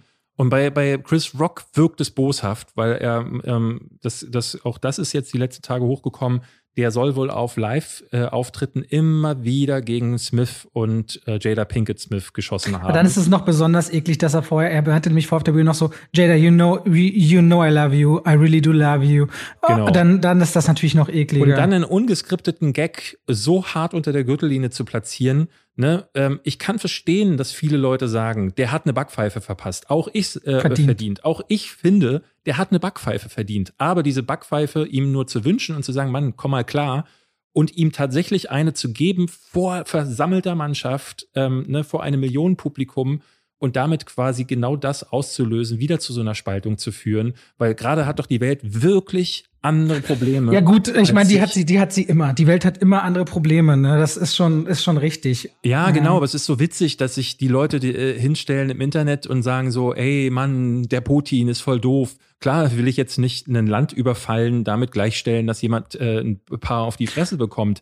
Aber da wird, äh, da wird dann ganz schnell vergessen, dass Gewalt dann nicht geil ist. Und zwar in keiner Form und dass es auch nicht gerechtfertigt ist und dass auch, äh, das muss man auch sagen, die verbale Gewalt hier genauso wenig gerechtfertigt ist, ist. Aber es ist natürlich, mit auf Gewalt, mit Gegengewalt zu reagieren, da haben schon die Ärzte gesagt, ist keine geile Idee. Es ist, es ist ein komplexes Thema. Es ist auch eine Frage von rationaler und emotionaler äh, Veranlagung vielleicht ein Stück weit, weil du sagst, mit Gewalt oder Gewalt es, es ist eine Doppel, für mich tief, eine tiefgehende Doppelmoral des Westens, über Gewalt manchmal zu philosophieren, wenn unser Konsumverhalten zum Missbrauch von Millionen Menschen auf der Welt führt. Aber es ist, führt sehr weit, diese Diskussion. Ne? Wir, haben, wir, haben, wir haben bestimmte Werte, bei denen wir komplett ignorieren, wie wir leben und wie wir anderen, was wir denen für ein Leben aufzwängen. Da ist manchmal eine fiese Doppelmoral drin. Unterm Strich. Ich verurteile das zutiefst. Ich verstehe, dass Leute, die emotional reagieren, sagen, wie kannst du es wahr? Also mir kommt richtig die Galle hoch, wenn ich an das denke, was Chris Rock da gesagt hat. Äh, und auch das Thema Mobbing. Nur auf verbaler Ebene kann Menschen für ihr Leben genauso oder auch stärker schädigen als physische Übergriffe. Das kann, ja. ja. also ich meine, dass ich wage das gar nicht mal so auseinanderzunehmen auf die Folgen für die einzelnen Personen unbedingt, ja. Da gibt es auf beiden Ebenen Sachen, die können uns ein Leben lang schädigen, formen und kaputt machen. Ähm, aber ich verurteile den Gag sehr, sehr doll und den Schlag noch etwas doller. So. Anders lässt sich für mich gar nicht formulieren. Es ja. ist beides eine richtige Scheißaktion gewesen. Und, und, da, und mir persönlich tut's leid, weil ich Will Smith eigentlich für seine Filme schätze. Und da hat für mich jetzt jemand so, ich finde das, mich macht das traurig. Ich mache das traurig, dass er sich hat da hinreißen lassen. Ich finde, ähm, ne, gerade was ich über King Richard gesagt habe, ähm, wird da nochmal in einem anderen Licht äh, dargestellt. Ja, dass er das ähm, auch benutzt Film hat für die Rede, alles dachte. Ich dachte ja. so viel an dich bei seiner Dankesrede, dachte so, ach, fuck, ey, David, ja. darüber. Also, es, es, war so. Ey, ja. so ein toxischer Mann äh, macht einen toxischen Film und die Welt bekommt es nicht mit. Und jetzt auf einmal sagt sie, oh, Will Smith ist toxisch. Man hätte sich nur King Richard angucken müssen und äh, wüsste, dieser Mann hat diesen Film produziert und hat das aus, äh, ne, genau, der Film ist genau so auch entstanden, weil Will Smith genügend Macht hatte, das auch so äh, zu wollen. Er will jetzt hier keine ähm, Conspiracy Theories aufmachen, aber es passt so krass. Es passt so krass das, äh, dazu, zu diesem Film. Vor allem lass uns noch Egal. ein wenig über die Preise reden. Wir sind heute ja. schon sehr weit und ich muss auch sagen, ich muss bald weg. Ähm, ja. Lass uns über die, äh, die Verlagung selbst hast du nicht gesehen. Ähm, was? Nein, aber ich habe viel gelesen, dass sie äh, mit einer der schlechtesten der letzten Jahre gewesen sein Ja, was soll man sie sagen? Die, die, Oscars sind seit drei bis vier Jahren schwer anzusehen und immer wieder schwerer zu ertragen. Auch dieses Mal so eine schöne Eröffnungsgala. Man hat Beyoncé nach Compton geschickt, so und damit die große Eröffnung gemacht und wollte Kuso mit DJ Khaled und man versuchte irgendwie auf cool und Social Media zu sein und, und Sportler einzubinden wie Tony Hawk oder äh, Musiker mehr einzubinden. Auch so geil, dass Frauenhasser DJ Khaled immer wieder eingeladen wird. Du kannst das größte Arschloch sein und bekommst die dicksten Gigs. Das ist einfach nicht, nicht zu fassen. Es gibt eben die eine Welt, die Moral und Werte hat, und dann gibt es die andere, die hat Reichweite und Erfolgsgier. Und dann führt oft eins zu dem anderen.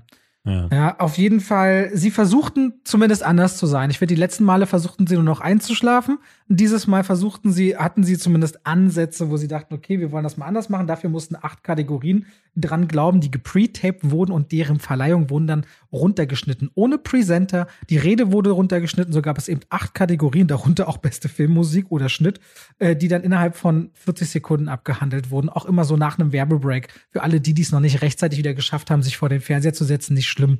Die wurden dann ganz schnell weggefrühstückt. Das war echt ein bisschen erbärmlich. Aber um mal auf die Preise zu kommen, ich war glücklich für Dune. Ich muss sagen, dass die diese Preise bekommen haben in den technischen Kategorien. Ähm, ich fand das gut für den Soundtrack. Ich fand das toll für den Kameramann. Ähm, hätte ich ehrlich gesagt, ne, ich hatte bei beidem so ein bisschen auf Power of the Dog gesetzt. Generell Power of the Dog, wow. Das war eine echte Watsche für den Film. Fand ich aber auch gut, dass sie den so, weil mich, für mich haben sich all diese Nominierungen nicht abgebildet, als wir den nee, geguckt haben. Für mich auch nicht. Nee, für mich auch nicht. Ich war aber dann letzten Endes doch äh, wenn wir mal zu den Hauptkategorien kommen, doch ein bisschen schockiert darüber.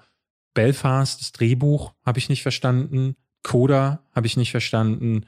und äh, Power of the Dog ja auch schon die Nominierungen nicht. Es, es war so ein bisschen, das war eine, äh, eine Oscar-Verleihung, wo ich seit, zum ersten Mal seit Jahren wirklich so komplett, komplett anderer Meinung gewesen bin in vielerlei Hinsicht. Ähm, bei Tammy Faye zum Beispiel muss ich sagen, Jessica Chastain sehe ich auch da oben jetzt, wo ich diesen Film auch endlich gesehen habe. Vorher hätte ich wirklich gedacht, dass, dass es Nicole Kidman macht in der Rolle. Mhm. Ähm, ich hätte noch eher gedacht, dass Cody Smith McPhee als Nebendarsteller irgendwie ausgezeichnet wird. Jetzt ist es ja dann Troy Kotzur für Coda. Troy Kotzur. Ehrlich gesagt, ich erinnere mich nicht mehr genug an seine Darstellung. Ah, doch aber, sehr. Ähm, das fand ich auch ganz schön, dieses, dieses Winken, dieses Winken in Gebärdensprache und so, das fand ich schon irgendwie ganz süß. Und der hat auch eine sehr kräftige Rede gehalten, vor allem über seinen Dad, der selbst auch gehörlos ist der nach einem Unfall im Rollstuhl saß und ab dem Hals querschnittsgelähmt ist. Eine sehr, sehr schöne Rede und das hatte, das hatte wirklich coole Vibes. Das hat sich für mich auch nicht so gewollt Inklusion oder, oder Diversität angefühlt, sondern nach einer sehr organischen und einer, einer meiner Lieblingsmomente, seine Dankesrede tatsächlich. Ja, ja ich, ich fand den Preis für Coda, ne, also es ist der erste äh, Oscar für den besten Film für einen Film, der nicht auch in den anderen Hauptkategorien abgesahnt hat, seit, was habe ich gelesen, 30 Jahren oder so. Mhm. Also das kommt fast nie ich vor. Ich finde es ein bisschen komisch, dass auch ein Remake ist. So, Remakes, die bester Film gewinnen. Ich finde, den besten Film sollte ein Originalidee innewohnen. Weißt du? Und ich finde. Ah, ja, muss ich nicht unbedingt also sagen. Also verstehen Sie die Billets, das ist auch noch nicht sein. alt, das ist kein alter französischer Film oder ja. so, der ist ein paar Jahre auf dem Buckel und das Remake kriegt dann Oscar als bester Film. Da würde ich mir jetzt als Macher von Verstehen Sie die Billets irgendwie ein bisschen verarscht vorkommen, ehrlicherweise ich will da ja immer nicht so viel hineininterpretieren, aber es ist nicht möglich bei einem Film, der halt so klar äh, das Thema, ne, wenn wir, wenn wir schon bei diesem ganzen Diversitätsthemen sind ähm, und Inklusion dann eben auch so eine, so eine Sache ist, ach, weiß ich nicht, ne, einen Film, den ich jetzt, ich fand ihn halt nicht so stark, du sagst, du siehst ihn als besten Film, aber für mich wirkte es natürlich wie, okay, geben wir denen mal den Preis. Man muss aber auch sagen, als wir über die Nominierung geredet haben, dass das Gesamtfeld auch dieses Jahr ein schwach, relativ schwaches war aus ja, unserer Sicht. Ja, ne? ja. Also nachdem wir jetzt alles gesehen haben, muss ich auch wirklich sagen, ähm, außer Licorice Pizza würde mir gar nicht einfallen, wen ich da noch äh, gesehen hätte, weil ähm, sowohl up. Ah, nee, nee, okay. ich mochte den, aber das ist für mich kein bester, bester Filmfilm. -Film.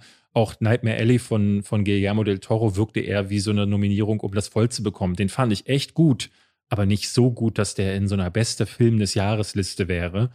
Deswegen, vermutlich ist es einer der besseren, aber es hat mich trotzdem total, total verwirrt. Aber ich, ich muss ganz ehrlich sagen, es ist nicht der erste beste Film, ne, wenn ich zurückdenke an Shakespeare in Love oder Der englische Patient oder LA Crash, die ja als wirklich ähm, da will ich jetzt gar nicht mal über meine Meinung sprechen, sondern es sind alles Filme, die hinterher sehr, sehr kontrovers diskutiert wurden. Äh, auch sowas wie Shape of Water wurde nicht von allen gemocht. Oder The Green Book gab es viele, die gesagt haben, wie kann, kann man, wieso kann so ein Film gewinnen, der doch irgendwie auch wieder nur den White Savior irgendwie äh, äh hochjubelt und damit ja auch irgendwie rassistisch ist. Ähm, das gibt's meistens so. Und das wundert mich ehrlich gesagt, dass es dieses Mal gar nicht so diese, diese Stimmen gab. Ja, also ich muss ehrlich sagen, ich war mit, ich habe mich bei Koda gefreut, als dieser Preis mhm. kam, weil ich den halt wirklich auch sehr, sehr mag, weil der mir ans Herz gewachsen ist. Jane Campion hattest du ja auch predicted, ganz klar, und gesagt, die wird den Regie-Oscar kriegen. Damit ist sie die dritte Frau und die überhaupt erst einzige Frau, die zweimal als Regisseurin nominiert wurde. Ähm, weiß ich ja, jetzt nicht qualitativ. Ich finde dann, ich finde da diese ganze, das ganze Können, was für ein Gefühl Paul T T Thomas Anderson in Licorice Pizza erzeugt. Ja. Und da brauchst du auch richtig gute inszenatorische Arbeit mit Schauspielern an den Punkt zu kommen, was er da schafft einzufangen. Das ist eine ganz andere Arbeit aus meiner Sicht tatsächlich. Auch bei Steven Spielberg, wir haben vorher ja drüber geredet, so dass es sich anfühlte wie so eine Nominierung, weil Steven Spielberg halt immer so mit nominiert wird. Ne? Es gibt immer so diese Darsteller, die so mitgenommen werden. Ach, äh, dieses Jahr bei Al Pacino irgendwo drin oder Robert De Niro, ach komm, nominieren wir die auch noch mit. Oder Denzel Washington. Aber jetzt habe ich mittlerweile ähm, bei Disney Plus mir ähm, West Side Story nachträglich ein bisschen angeguckt. Ich habe nicht den kompletten Film geschaut, aber so die erste Hälfte und gemerkt, so, das ist schon, das, ne, das ist auch inszenatorisch, ist da noch mal ein bisschen mehr drin. Und solche Musicals sind echt Aufwand, die zu stagen. Und äh, da ist der Regisseur mehr gefragt. Auch ein Denis Villeneuve wäre sehr viel mehr da, äh, derjenige gewesen, der es verdient Aber der hätte. war ja nicht mehr nominiert. Das haben wir also, also nicht verstanden. Also das ist eine die Oscars sind mittlerweile eine Veranstaltung, die kannst du dir nicht mehr angucken. Dieses Jahr sind wirklich ein schändliches äh, Ding gewesen. Ähm, ich habe heute Morgen einen Post gelesen, den fand ich sehr treffend. Da meinte jemand, damals als, äh, ähm, wie hieß er nochmal, ähm, 9-11 hat er die Doku gemacht. Michael Moore. Äh, Michael Moore. Shame on you, Als- Mr. President. Genau, als Michael Moore damals ähm, auf die Bühne gegangen ist, als er seinen Oscar abgeholt hat und äh, gegen den Irakkrieg protestieren wurde, haben die die Sendung beendet. Ne? Und jetzt haben sie es nicht mehr geschafft, so einen Vor, ne, die haben ja fünf Sekunden Vorlauf. Die haben das nicht. Es gab auf einmal Störungen im deutschen Fernsehen danach und im Livestream, ne? Aber sie waren nicht schnell genug, da hinterherzukommen. Ja, aber bei ProSieben hatten sie wohl die ganze Zeit Störungen. Zweimal. Also, Also, habe ich ja, ja. zwei hatte ich. Ähm, Ich, ich finde, diese Veranstaltung kann man sich nicht mehr angucken. Du kannst mittlerweile, ähm, im, ne, wenn du auf so ein paar Seiten bist oder selber den Award Circuit ein bisschen verfolgst, kannst du schon im Dezember voraussagen, wer den Oscar gewinnt. Und die meisten dieser, dieser Preise sind dann auch, sie fühlen sich so unverdient an. Letztes Jahr war kein starkes Filmjahr in vielerlei Hinsicht. Aber dass man dann immer noch so Preise äh, ver verleiht, wo man das Gefühl hat, okay, hier geht's jetzt um diese Agenda, hier steht dieser politische Kontext dahinter. Oh, das nervt. Na, ich so frage mich, wie das zustande kommt, weil ich meine, die Gewerke, die das verleihen, das sind ja hunderte oder tausende Leute. Das ist ja richtig viel. Es sind ja nicht zehn Leute in der Jury. Ich frage mich, wie dann trotzdem so eine gemeinsame Welle anscheinend in Richtung eines bestimmten äh, Filmschaffenden dann gewählt Das wird. trägt sich so durch. Also es trägt sich, ich habe ja mal einen Artikel darüber gelesen, dass äh, das ist ja, ist ja schon mal so man, grundlegend der Gedanke falsch, zu glauben, dass da wirklich tausende Leute mitvoten. Weil es ist äh, wohl äh, der geringste Teil der Academy beteiligt sich überhaupt daran. Ich hatte, Es gab mal ein Interview mit äh, jemandem, der äh, sehr genau sich in die Karten hat blicken lassen und der hat erklärt, ähm, also er votet entweder fast nie und wenn er dann votet, dann tut er das, weil er sich zum Beispiel vom, vom Bass auch mitleiten lässt. Das heißt, wenn irgendwo irgendein Preis vergeben wurde aus irgendeinem gewissen Grund, dann äh, gibt es einige, die gucken sich diese Filme nicht mal an, sondern verleihen den Preis an Buddies, an Leute, äh, die sie bezahlt haben. Das ist ja, dieses, muss man ganz klar sagen, von Harvey Weinstein war das der zum Teil der, das Erfolgsrezept. in der Cinema ist ein großer Artikel über den ehemaligen Mitarbeiter von Harvey Weinstein drin, der auch heute noch Oscar-Kampagnen betreut. Und der auch sagt, Ja. wie sie das machen. Das Move 1 ist, dass sie Altenheime angehen, in denen Academy-Mitgliedern leben. Und dass Ja. sie da regelmäßig, dass sie die Filme vorbeibringen, auch dann anrufen, haben sie sich den Film schon angeschaut, so und so, dass man dann in der Nähe von diesem Heim, äh, dass, Exakt. dass in den Heimen äh, dann zufällig Screenings stattfinden zur Oscar-Zeit, wo sie wissen, aha, da gibt's Academy-Mitglieder, die haben eine Filmaffinität und wir sponsern einfach mal Film XY, wird da gezeigt diese Woche beim gemeinsamen Zusammensitzen. und dann gibt es ein kleines Äh, die ein- werden da ganz klar Goodie-Paket. da wird ganz klar getargetet, wie erreichen wir die Leute. Es gibt da auch ein klares Reglement, was darfst du nicht und so weiter machen. Aber bis an diese Grenze und teilweise auch darüber hinaus wird ganz klar geguckt, wie beeinflusst man. Genau, und dann, dann heißt es halt, äh, in diesem einen Interview hatte ich das gelesen, dass jemand dann sagte, er schaut dann drauf, was voten so andere, was ist die Popular Opinion und dann guckt man halt. Und das ist ja, also Filme bekommen ja, also deswegen, ich finde das überhaupt gar nicht geil, diese dezentrale Jury. Es sollte ein Fach, eine Fachjury meiner Ansicht nach geben, die, die das auf einer gewissen Du Art und ich, und Weise David, bemisst. du und ich machen das. Oh, zum Beispiel. Ich meine, also ganz, warum? aber ganz ehrlich, man merkt das ja auch in Deutschland, ne? Weil die Kritiker, man tauscht sich ehrlich. aus, man guckt, nee, wo, wo ist denn, wo ist denn, äh, wo, wie ist denn so die Stimmung? Und weißt du noch, wann wir King Richard ge ge gezeigt bekommen haben? Im Dezember. Ich glaube sogar nur, das war nicht die erste Vorführung, glaube ich. Dezember Nee. oder November. War ja, bei, Anfang bei Ende Oscar-Filmen kriegen ja. wir sie ja oft drei oder vier Monate vorher auch in Deutschland gezeigt. Ja. Eben schon, um mal zu gucken, wie ist die Stimmung, transportiert sich das und so weiter und so fort. Ey, ey, Robert, ich sag's dir. Daniel Schröck, du, ich, Cinema Strikes Back, äh, Marco von Nerdkultur, Yves von Moviepilot, Wolfgang Schmidt, Wolfgang M. Schmidt vielleicht Doch. nicht. Wenn wir mal das ganze Programm, wir brauchen alle möglichen, wir brauchen Vielfalt in der Jury und vor allem, du hast jetzt nur Männer genannt, nur weiße Äh, Männer. Ja. Damit hast du schon mal ein Riesenproblem. Ja, dann noch Antje Wessels könnte man noch nehmen. Ja, und Gina, meine Frau, Frau, die mir einfällt. Meine Frau kommt noch. Ähm, deine Frau, die hat super, die bringt super Beiträge, finde ich. Und Venom 2 und Morbius bekommen den Oscar für, als für als beste Schurken von Spider-Man. Ja, ja, ja. Äh, Ja, nee, ähm, äh, ich glaube, mehr, mehr muss man, glaube ich, da, oder kann man, glaube ich, auch nicht sagen. Ich Ich bin so krass, müde. dass bei dem Oscar- ich bewundere dich, dass du diese, diese Scheiße jedes Jahr Ganz ehrlich, ich war gestern mit dem Oscar-Video auf Platz 4 der YouTube-Trends und das geht jedes Jahr ein Stück höher, weil ich glaube, die Leute schreiben auch mir ganz, ganz viel an dem Tag danach, wie dankbar sie sind, dass sie die Zusammenfassung gucken können, weil ich erzähle wirklich ziemlich genau nach, was da passiert ist. Und die sind froh darum, sich das nicht komplett anschauen zu müssen, aber trotzdem zu wissen, was geht ab. So. Ich mache das gerne, aber die Tradition kann ich auch nicht fallen lassen, weil das mache ich jetzt 2011 und irgendwie gehört das mit dazu. Mach das. Ich, find, ich, ich finde, wir sollten hier im Podcast ein bisschen drauf achten, dass wir vielleicht we weniger und weniger ähm, auch über die Oscars reden. Also wir, wir, wir fangen ja nächstes Jahr im September. Aber da musst, du, da musst du mehr drauf achten, weil du fängst immer ganz früh an zu erzählen, wer sind die ja, Contender, ja. die Festivals ja, los. Ja. Das ist richtig. Ja. Aber vielleicht so, ich meine, äh, Preiscontender zu nennen, ist ja, ne, weil das muss man klar sagen, dadurch, dass ich diese Filme erwähne, ist ja, wissen wir schon im September meistens durch diese Festivals und die ersten Preise, die vergeben werden, wissen wir da schon sehr früh, Coda kann ja. man sich aufschreiben. Power of the Dog kann man sich aufschreiben. Belfast ist ein Name, den man sich merken kann. Was wir vielleicht weniger machen sollten, das an den Oscars festzumachen, sondern einfach zu sagen, das sind Filme, die haben schon mal einen Preis gewonnen, lasst die uns im Auge behalten. Und das ist sicherlich ein Punkt, den muss ich mir auf die, auf die Fahne schreiben. Das wird schon. Na gut, David, ich bedanke mich für die 60. Folge von unserem Podcast. Nächste Woche haben wir aller Voraussicht nach einen tollen Gast da. Wir haben es schon angekündigt. Falls ihr es nicht gehört habt, lasst euch überraschen nächste Woche. Und bis dahin macht's gut. Bis dann. Tschüss. Tschüss.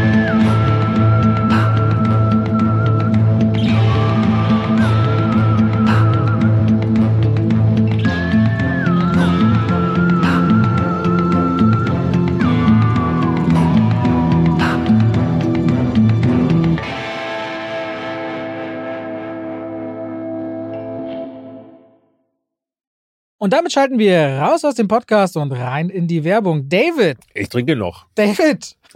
ja. David. Ja. Wir ja. haben gerade über was gesprochen. Du hast gesagt, oh, du tust dich so schwer damit, ne? Du tust dich so schwer damit, zum Beispiel geballte Informationen einfach so hintereinander zu sagen. Mhm. Das fällt dir irgendwie schwer. Weißt ja. du, was überhaupt nicht schwer ist? Was denn? Einen Überblick über all seine Versicherungen zu haben. schöne Überleitung. Aber wie, wie bekomme ich diesen Überblick? Das ist super einfach. Kennst du die Clark-App? Kenne ich, ja. Ja, Clark, C-L-A-R-K. Mhm. Haben wir schon im Podcast schon manchmal drüber gesprochen. Ja. Das ist eigentlich super einfach. Du kannst da innerhalb von wenigen Minuten einen Überblick über all deine wichtigen Versicherungen haben. Und das Schöne ist daran, auch wenn du mal was ändern musst oder was geändert werden soll, das kann alles Clark für dich machen. Denn die haben Versicherungsexperten, die durch tausende Tarife durchscannen können, welche Versicherung für deinen Lebensstil genau die richtige ist. Also David ist ja so einer, der, wenn ein Fahrrad, wenn er mal fährt, vielleicht auch mal umfällt, da braucht man eine andere Versicherung als jemand, der nur viel zu Hause auf der Couch sitzt beispielsweise.